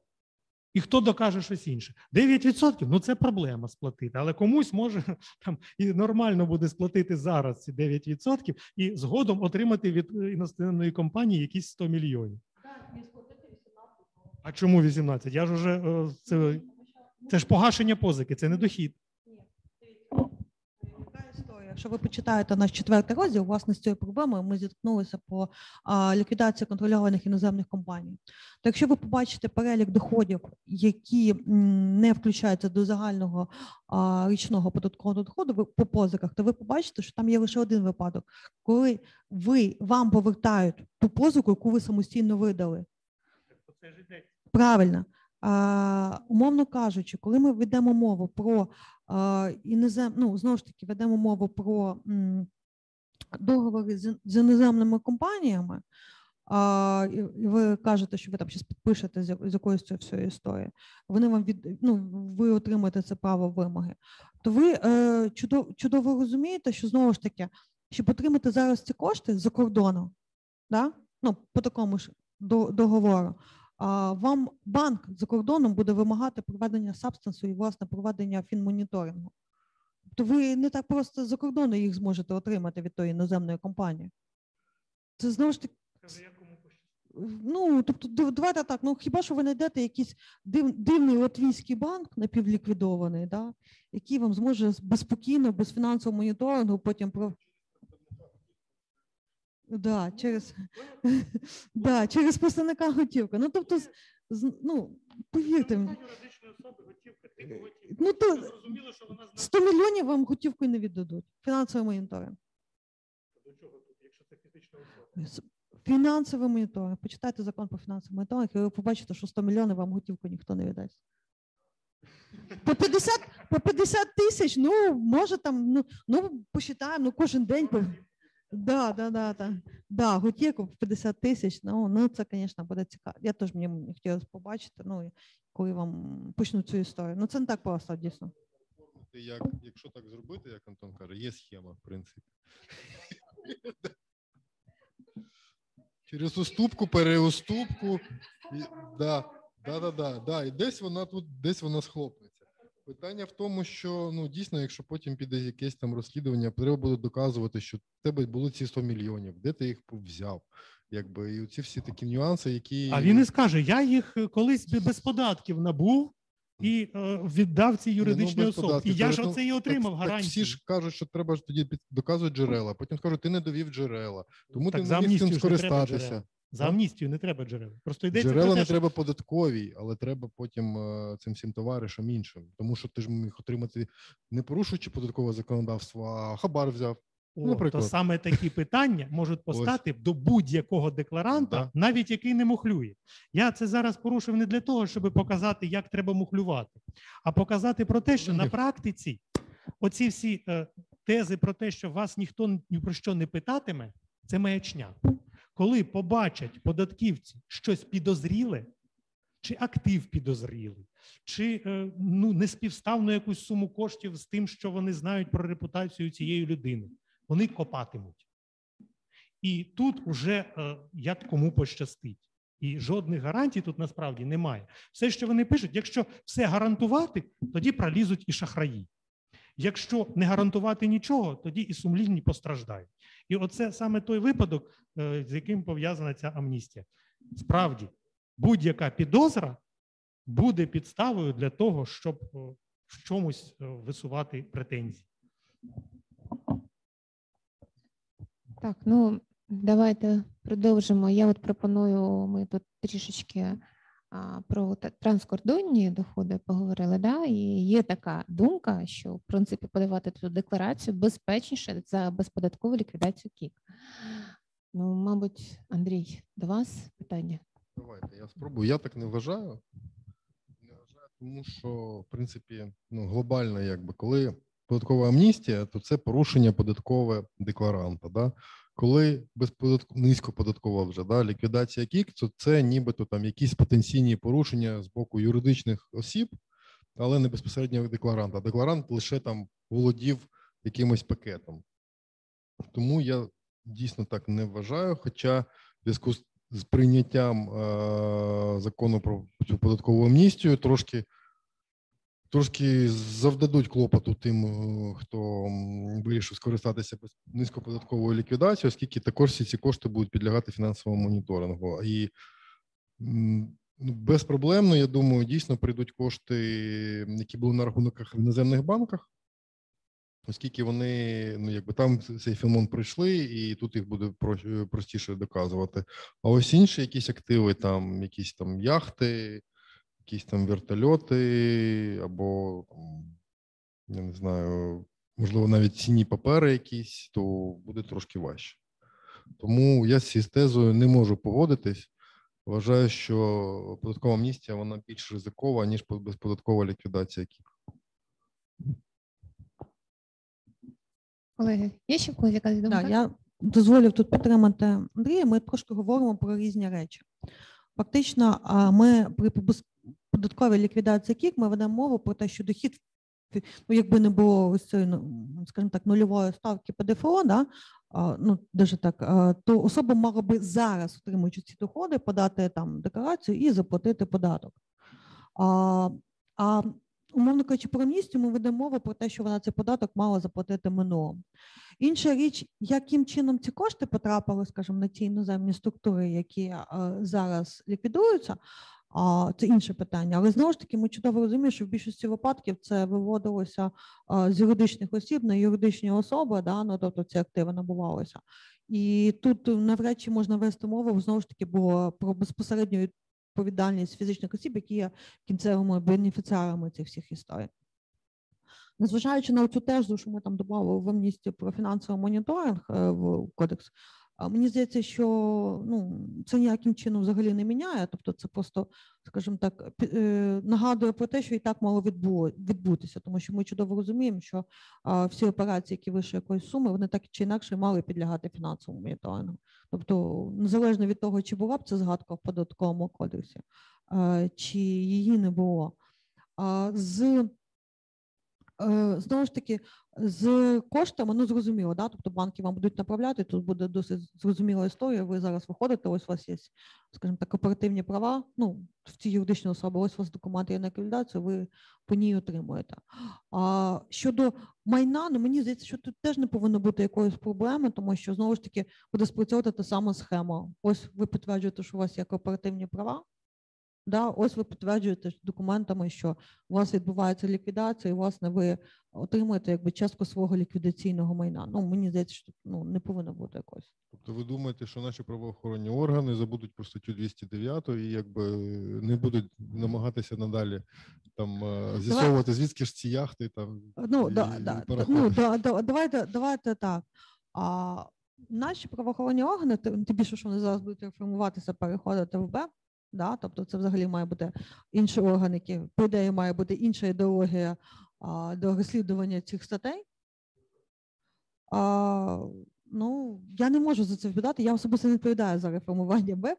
Тому в мене, в мене так само, як і в більшості, я думаю, звичайних громадян, є лише надія на те, що це не буде нов, ну, скажімо так. Ну, а чому ні? Ну, треба завжди сподіватися на якісь кращі речі. А що це, ну, принаймні те, що закладають, що це має бути якась нова ідеологія. Ну, звичайно, що на практиці, я ж кажу, знову ж таки, може бути все по-різному. Але м, тут, ну, об'єктивно, тут навіть мені здається простіша історія. Ну, в, якому плані? Сказати, що ви, якщо у вас є документи про ліквідацію, і ви отримали в ліквідації, да, що це здобуті там, ну, там, по 209 статті, то це треба добути, що вони на, на юридичну особу ці кошти зайшли по 209. А це давайте давайте на хвилиночку набагато складніше. Це по суті, наскільки я розумію, Україна повинна співпрацювати з Інтерполом. Ну, поправте мене в цій частині.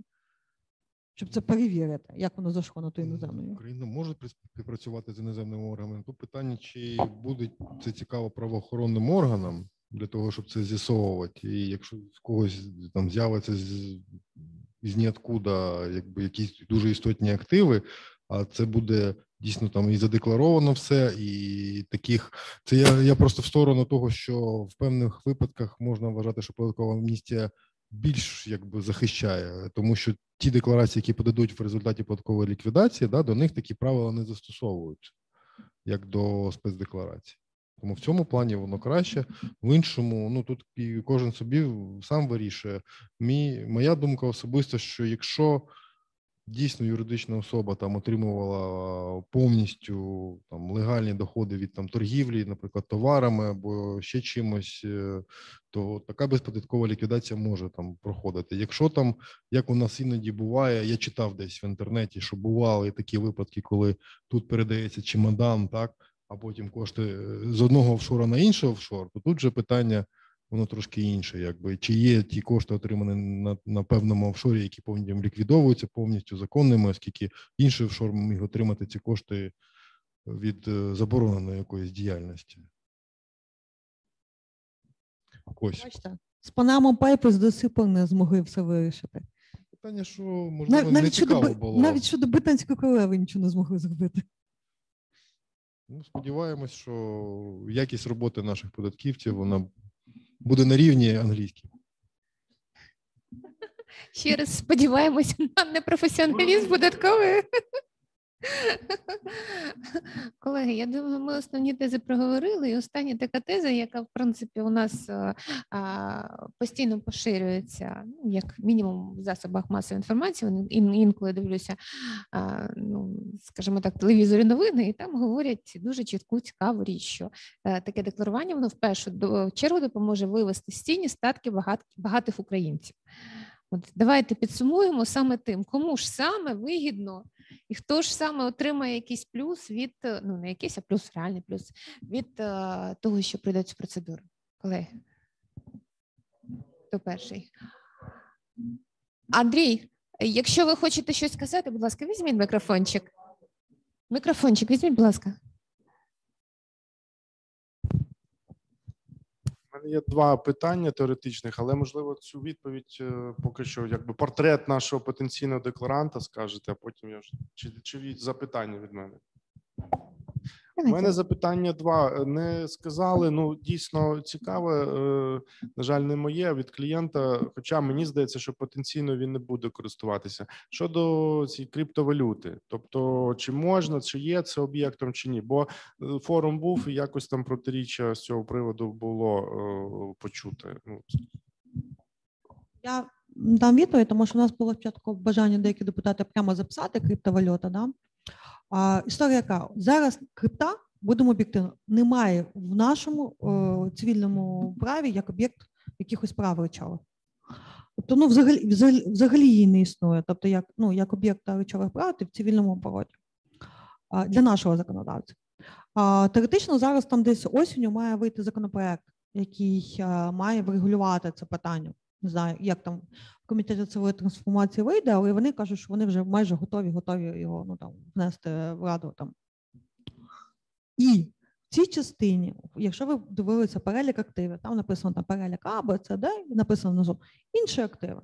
Тобто, фактично, як тільки врегулюється це питання з цивільно-правовим оборотом, воно заходить в, в розуміння інших активів, ну, які були не індивідуалізовані.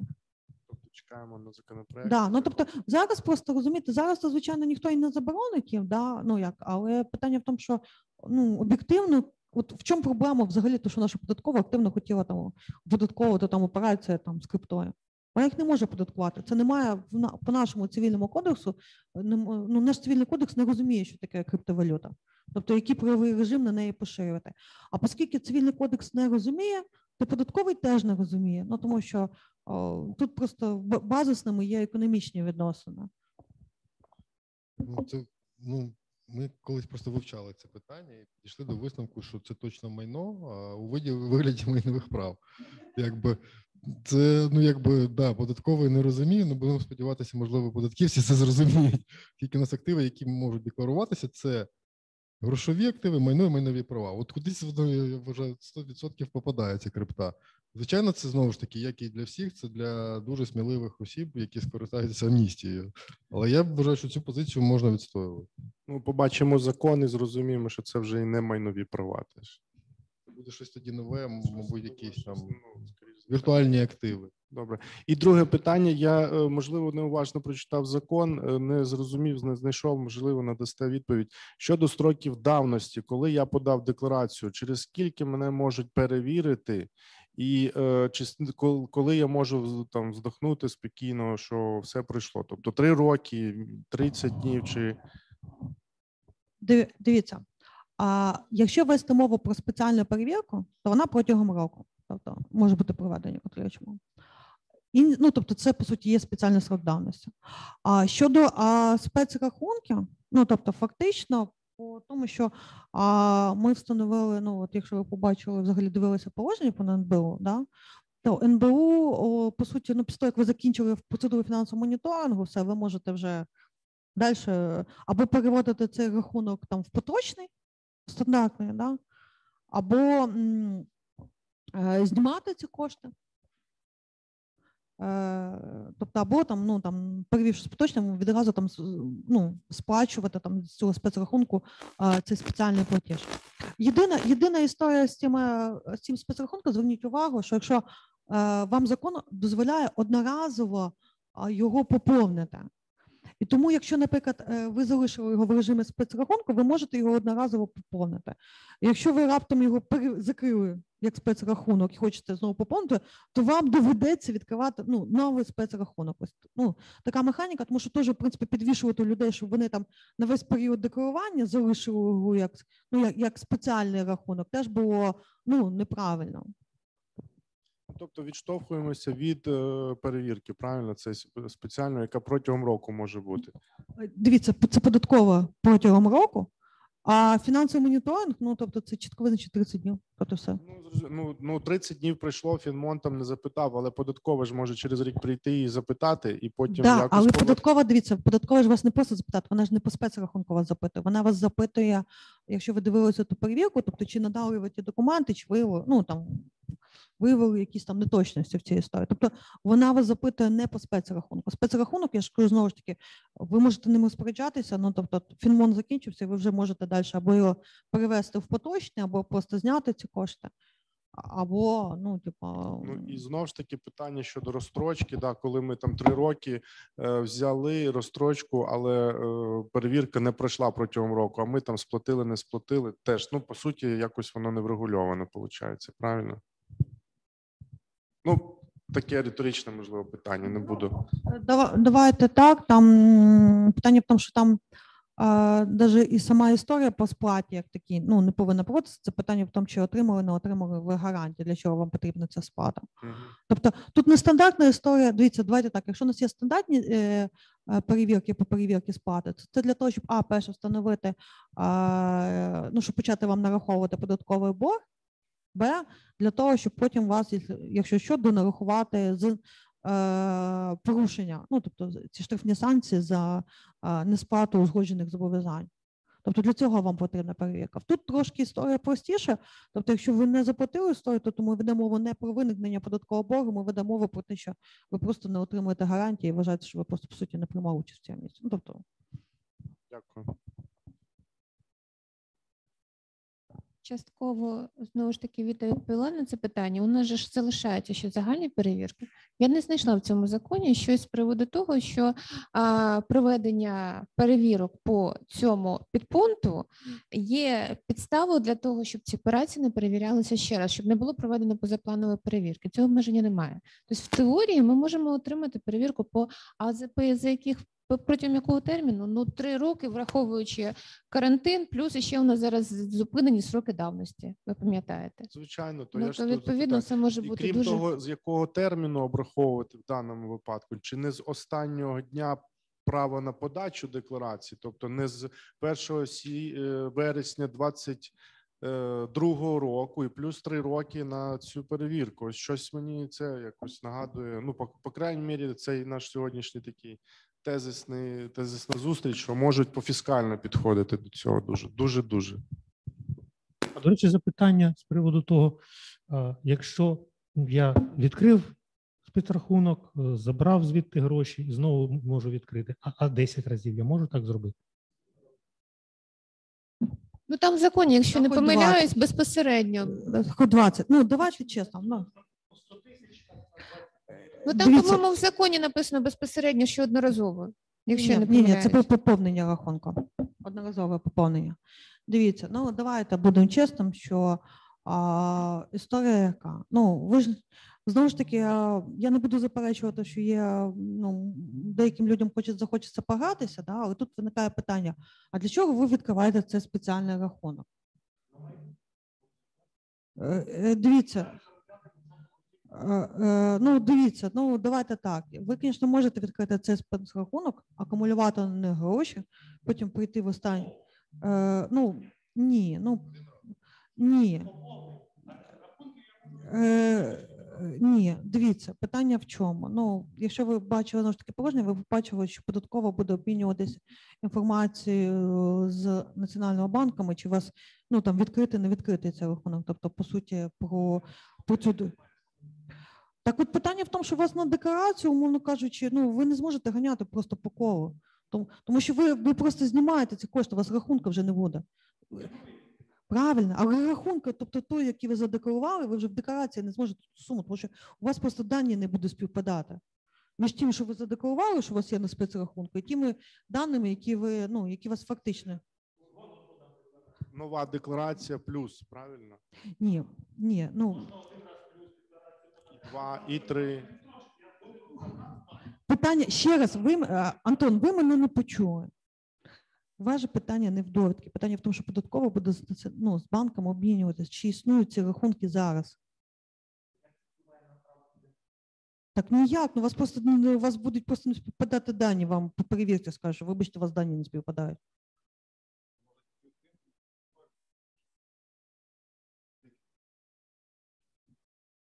Ні, давайте так. Заборонено, що ви, ви захочете диверсифікувати кошти, раптом ви не довіряєте якимось банкам, ви хочете диверсифікувати там і відкрити ці чотири спецрахунки, да? ну таких заборон немає. Але питання в чому? Просто питання в тому, що коли ви будете подавати цю декларацію, то податково буде, ну, умовно кажучи, дивитися, чи у вас є той рахунок, чи немає, чи є. Звичайно, звичайно. –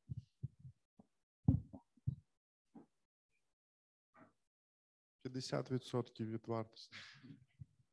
Я вам дуже дякую. Да, от хотілося б почути цей портрет потенційного декларанта, який, можливо, звернеться 1 вересня. Але Віто, якщо можна, останнє, щоб відповіла на це запитання, бо і так дуже багато вже. Колеги, хто почати хоче? Перше, це особа, в якої є договір з адвокатом в кримінальних справах. Якби. Е, По-друге, я вважаю, що це лише ті люди, які дійсно впевнені в тому, що інших порушень законодавства, крім несплати податків, вони не вчиняли. Це можливо активи, які вони отримали ну, від продажу якогось автомобіля, е, де там вказали там в договорі, що продали там за 150 тисяч гривень, да, або за скільки там отримали мільйон. Можливо, які зекономили на продажу нерухомості, да, які при цьому ніколи не займали державних посад, щоб до них не можна було там якось ворушити їх е, минуле, щось там казати, що вони щось там отримали неправомірно. Ем, також е, особи, які е, отримували дохід е, через якісь платіжні системи за фактично надані послуги, наприклад. Тобто, якщо це якісь айтішники, отримали через платіжні системи кошти, можливо, якісь креативні люди е, в плані, можливо, художники якісь, які отримують великі кошти за свої картини, так, і при цьому ну, не декларують е, ці доходи. По криптоінвесторам, думаю, теж можуть бути серед потенційних е, декларантів. Ем, Стосовно інших, в мене, в мене питання. В мене більше питання, ніж відповідей. Тетяна? Ну, я би додав, що, по-перше, не має бути родичів, також державних службовців жодних. Бажано, щоб і друзів не було державних службовців. А Щодо е, людей, які отримували регулярно е, якісь оплату послуг і при цьому не реєструвалися підприємцями, ну теж питання, тому що за від штрафу за е, здійснення підприємницької діяльності без реєстрації ця амністія не рятує. Тож ці 170 тисяч можуть згодом, до речі, перевірити і цілком нарахувати. Якщо у вас там мільйони і ці 170 тисяч вам байдуже, то ну цілком. Е, Заробітчани в теорії можуть скористатися, Е, якщо вони впевнені, що вони там нічого більше не порушували, можуть. Контрабандисти ні. Від цього не, е, не позбавляє. Е, Хто торгував так само контрабандним товаром, теж питання, е, щоб за співучастю його там десь якось не намагалися притягнути. Тобто потрібно також розуміти, що не лише е, ваші особисті діяння можуть підпадати під око правоохоронців, а також і співучасть. Тобто, якщо десь ви там були директором і щось таке вчинили, то можуть порушити питання про діяння вашої юридичної особи. Тобто я би додав, що також той, хто ніколи не був ані директором юридичної особи, ані бенефіціаром якоїсь юридичної особи, тому що можуть піти перевіряти оці самі ваші юридичні особи, в капіталу яких у вас наявний. Ну і крім цього, це мають бути люди е, справді дуже сміливі, е, дуже такі, які е, бажають е, найближчим часом витрачати значні кошти. Якщо ви не плануєте найближчим чином якихось е, закупівель, е, придбавати щось майно, інвестувати, вам не треба придбавати там банк чи щось таке. Ну я не думаю, що це має якийсь сенс. А е, з практичної позиції я би почекав до того моменту, коли оприлюднять закон про непрямі методи. Тому що вони в теорії мають 9 місяців розробити після набрання чинності цим законом. Тобто воно десь має припадати ще на той період, коли е, амністія ще триватиме. І от, виходячи з цього, можна буде розібратися. Тому що так, за великим рахунком, це просто достроковий платний фінансовий моніторинг. Те, що ви от маєте. Майно, в принципі, не бачу сенсу амністувати, тому що справді, якщо ви згодом його продасте, ви в будь-якому разі підлягатимете оподаткуванню е, виручку за продане майно. І вам в будь-якому разі потрібно буде підтверджувати витрати там на його придбання, якщо вони враховуються під час визначення об'єкту оподаткування. Е, Тобто, сенс є амністувати лише грошові кошти, як на мене. Тобто, хто має великі грошові кошти і хоче їх найближчим чи- чи часом витрачати, і підпадає під оті всі вимоги, які ми раніше згадали. Ну він в теорії може пристати на цю амністію. А ще е, я би сказав, що ця особа має бути впевнена, що вона згодом не матиме справи з податківцями, тому що це однозначно особа є собі репутацію. І е, до нього увага податківців буде набагато прискіпливіша. Е, Це не тому, що закон поганий, це тому, що він невчасний, тому що в нас не реформована е, система суспільних відносин як така. Е, Заробляти нормально людям не дають без порушень. А за порушення всі прибігають і щоб теж щось поживитися і е, з когось спитати. Оцю систему ніхто не зруйнував. Тому ця амністія вона ну просто не, не вкладається в той існуючий баланс суспільного консенсусу. Починати не, не з того почали. Треба було починати з руйнування оцих моментів, е, з розбудови нових суспільних відносин, за яких е, можна було би будувати якісь нейтральні е, відносини з тими ж таки контролюючими органами, з визначення реального посильного для всіх підприємців рівня податкового навантаження, встановити скільки ж податків можна зібрати з українців так, щоб їм не нашкодити, не збанкрутували, щоб вони щоб вони при цьому мали змогу конкурувати в світовому розподілі ринку праці і світовому розподілі капіталів.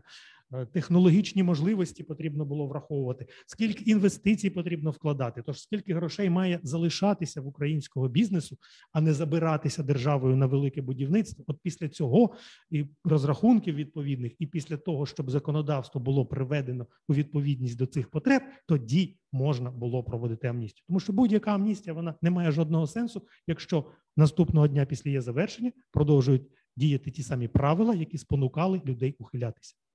А ці правила не змінені, ба більше їх ще посилюють. І саме тому амністія, ця, на наш погляд, вона, якщо е, повертатися до питання, яке Тетяна задала, я не думаю, що е, вона певним чином відіб'ється на офіційних статках багатих українців. Олігархам ця амністія ні до чого, вони і так пропітляють. Простим українцям, ну вони в будь-якому разі не повірять державі, вона їм теж е, ну, снилася довго і тривало. А яка мета? Я так думаю, що мета дуже проста. Е, Більше грошей треба в бюджет. Як це зробити? Непрямі методи. А перед непрямими методами ну треба ж якийсь е, там ширму якусь зробити. От і зробили, хоч якось. Ну і заразом виконати передвиборчу обіцянку президента. Ну, Тож побачимо, як воно буде. Сумна перспектива. Разом з тим є певна логіка, а, ну, досить серйозна логіка, і навіть е, з нашого минулого. Ми ж Андрію, ми з вами пам'ятаємо, так, е, податковий компроміс, п- процедуру податкового компромісу. В принципі, тоді амністували е, незадекларовані доходи а, юридичних осіб і як фізичних осіб підприємців також, якщо не помиляюсь. Я нагадаю, що дуже великого успіху не а, було в даному випадку в цій компанії. Ну, мабуть, в зв'язку з тим, що те, те, що говорить зараз Антон, що е, нібито процедуру провели, але не змінили правила гри. Те, що сталося. А, Зараз ми маємо. До речі, я нагадую, що тоді, коли ми говорили про податковий компроміс, то е, податковий компроміс розповсюджувався на випадки, коли порушені кримінальні провадження по 212. Зараз це прибрали. Тобто прибрали фактично той момент, коли люди могли реально, оце був суперстимул, суперстимул людям амністуватися, тобто е, закрити процедуру кримінального провадження, заплатити, якщо вони вважають е, за необхідне, і піти далі чистим. А зараз е, люди розуміють, що їм простіше судитися і довести свою невинність. Ну, давайте чесно.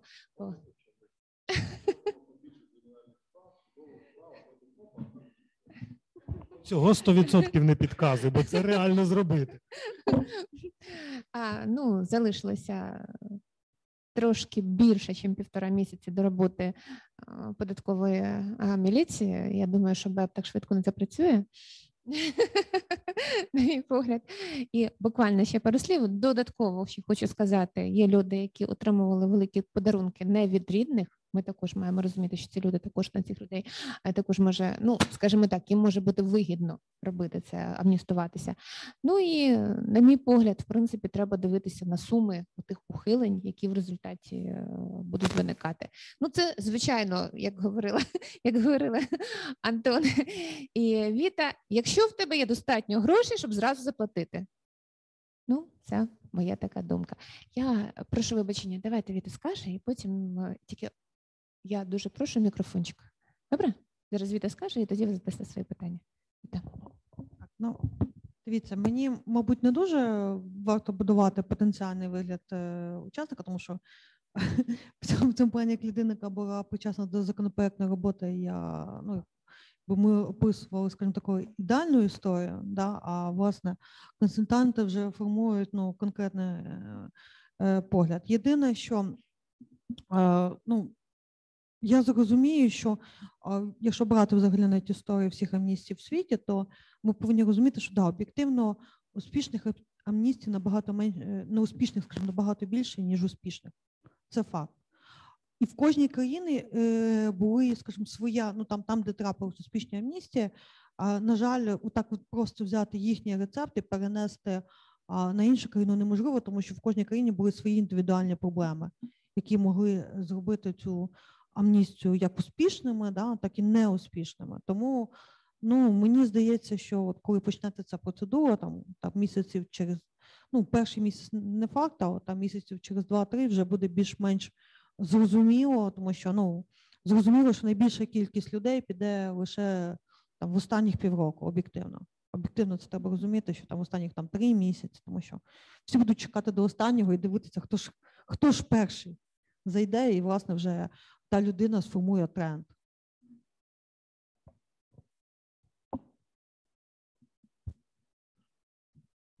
Е, Я хочу сказати, що е, саме тому цей, е, ця акція вона ще й не називається офіційно амністія, тому що коли оголошується і проводиться амністія, то всі кримінальні справи по відповідним статтям просто закриваються. А, я хотів е, спитати, е, який ваш прогноз? Е, За цим законом, якщо особа не подала цю декларацію, то вважаєте, що вона повідомила органам про те, що їй нема чого декларувати.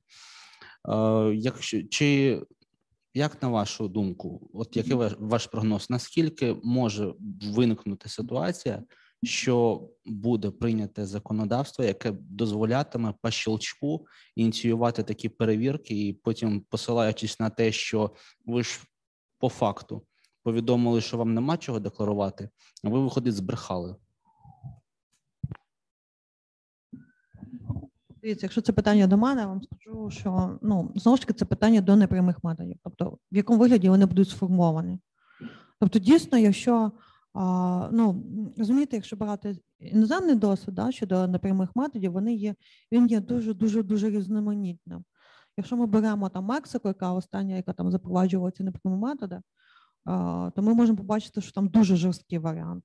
Там ну тебе дійсно дуже по простому варіанту беруть твої витрати, да, беруть твої доходи, якщо в тебе є між ними різниця. Ну, тобто, в принципі, все одно у зв'язку з чим сформувалася різниця, в який період тобі просто ну, на цю суму цієї різниці нараховують е, якби податок. А, але ми не Мексика.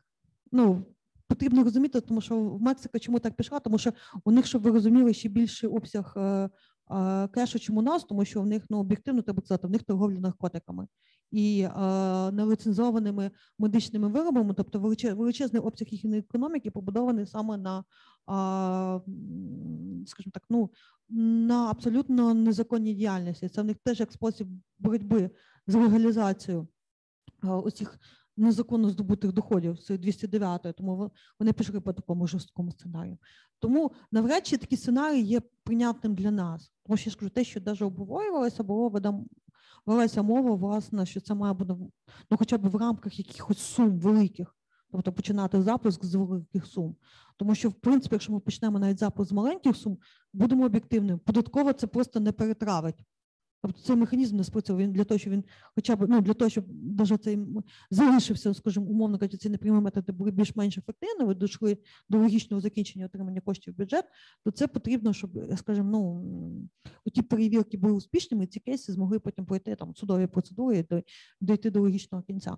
Тому, якщо ми почнемо це робити на маленьких сумах, тоді це не має сенсу. Ну, який сенс для того, щоб ну бо не спрацює це загальний стандарт наш, да, економічності оподаткування. Тому я би я, я чесно скажу, я зараз би не могла не можу зробити цих всіх прогнозів, тому що ну от класно, коли е, буде проект, який там розробить Міністерство фінансів, буде більш-менш зрозуміло, а, як воно буде спрацьовувати. Просто щоб не вийшло так, що сусіди пишуть е, до податкової, що Іванов е, веде несоці- несоціалістичний образ житті. От і на підставі цього вже починають Іванова Ну, річ у тім, що справді це питання воно більше політичне. Насправді Е, ми тут не можемо якихось юридичних гарантій дати. Я думаю, мій прогноз все ж таки реанімують щось схоже на проект Южаніна, який от був і е, в 17-го року розглядався. Е, Він саме полягав у тому, що е, на магазини покладуть обов'язок звітувати про е, великі е, покупки громадян, тобто змусять е, ідентифікувати особу і будуть е, надавати те, як ну, як нотаріуси подають, е, то приблизно от така була ідеологія в законопроекті Южані. Якщо сума витрат е, була понад порогове значення фінансового моніторингу, то е, довідка складається, ідентифікується особа, вона має може здійснити такі витрати лише за пред'явлення паспорту і коду. Ці дані копіюються, надсилаються в податкову. Податкова впродовж року акумулює е, ці всі е, витрати громадян і е, звіряє їх з даними е, форм, які в них є, з базами даних. До баз даних вноситься те, що офіційно оподатковується. Чекають на подання декларації річної. Якщо особа не подала, не відобразила відповідні доходи в річній декларації, утворилася різниця, то за наявності різниці понад певну суму ініціюється перевірка автоматично. От така була ідеологія в законопроекті Южанін. Як доповнять нинішній режим, як вони захочуть модернізувати це, важко. Можна намалювати безліч. От тут я справді не буду їм підказувати, тому що ну я ж теж поки що не, не тікаю з цієї країни, тому греці з ним. А е, ну так, я думаю, що не настільки вже там креативний мінфін. Е, Щодо реальності запровадження цих е, взагалі непрямих методів, я все ж таки сподіваюся на е, рештки здорового глузду, глузду в е, цьому політичному режимі. У нього на носі е, вибори, перевибори. І е, ну, якщо вони запровадять е, цю маячню перед виборами, я не думаю, що в них е, залишаються шанси бути переобраними. Мені здається, я хочу принаймні в це вірити, що це більше зараз іде таке залякування. Треба ж грошей зібрати. Ну, давайте ми зараз от скажемо, е, тому що спочатку не, ніхто не казав про ці непрямі методи е, в зв'язку з одноразовим декларуванням. Але люди почали запитувати: а навіщо нам тоді це взагалі? Що за що ми платимо? І тоді згадали про непрямі методи, і тоді з'явилося оце е, застереження в самому законопроекті про те, що впродовж 9 місяців розроблять ще непрямі методи. Тож я все ж таки сподіваюся на те, що це просто ну е, такий на понт беруть, щоб люди платили. А е, наскільки воно буде справді запроваджено, це залежить від того, як поведе себе економічно активна частина українців. Від податківців я чув таке: якщо багато людей задекларується, то е, ризик запровадження непрямих методів буде мінімальним, і тоді їх впровадять. А от якщо навпаки, вони замисляться, політики замисляться про те, що якщо вони запровадять непрямі методи, це багатьох торкнеться, і е, ці люди вони можуть просто знести цю владу. Вони можуть злякатися. злякатися. Ну, Антоне, у нас тут не політична трибуна. Ну річ у тім, що е, питання, яке було, то ну варто ж надати відповідь, як воно насправді. Це прогноз, суто прогноз. Дякую. Ну насправді влада дійсно вчинила трошки неправильно. Ну з точки моральної, мені здається. Тобто, а, ну ми тут з вами розуміємо, що якщо був такий законопроект е, поданий на розгляд відповідно, далі б наступне б мали бути а, мав би бути закон про непрямі методи. Ми всі з вами, як юристи, всі це розуміємо. А, і дійсно, по-хорошому було б е, приймати обидва закони і про податкову амністію, і про непрямі методи, щоб люди бачили і готували, знали до чого готуватися. Це було правильно, принаймні, ну по відношенню до людей. А ну, скажімо так, є ситуація, та які е, будемо надіятися, все ж таки. Ну, мені дуже сподобалась теза з приводу того, що є надія на непрофесіоналізм податковий з одної сторони, і з другої сторони, все ж таки є певна надія, що наші нові органи, зокрема БЕП, будуть сповідувати трошки іншу ідеологію і по-іншому будуть підходити до розслідування кримінальних проваджень.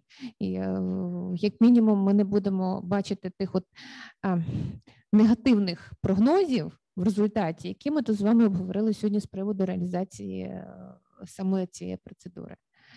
Тому, колеги, мені здається, ми трошечки песимістично подивилися на цю річ. Ми все ж таки декілька плюсів знайшли податкової амністії.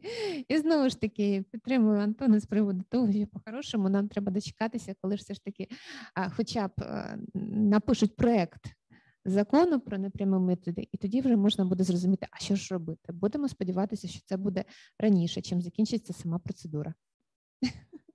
Чи є в когось бажання сказати?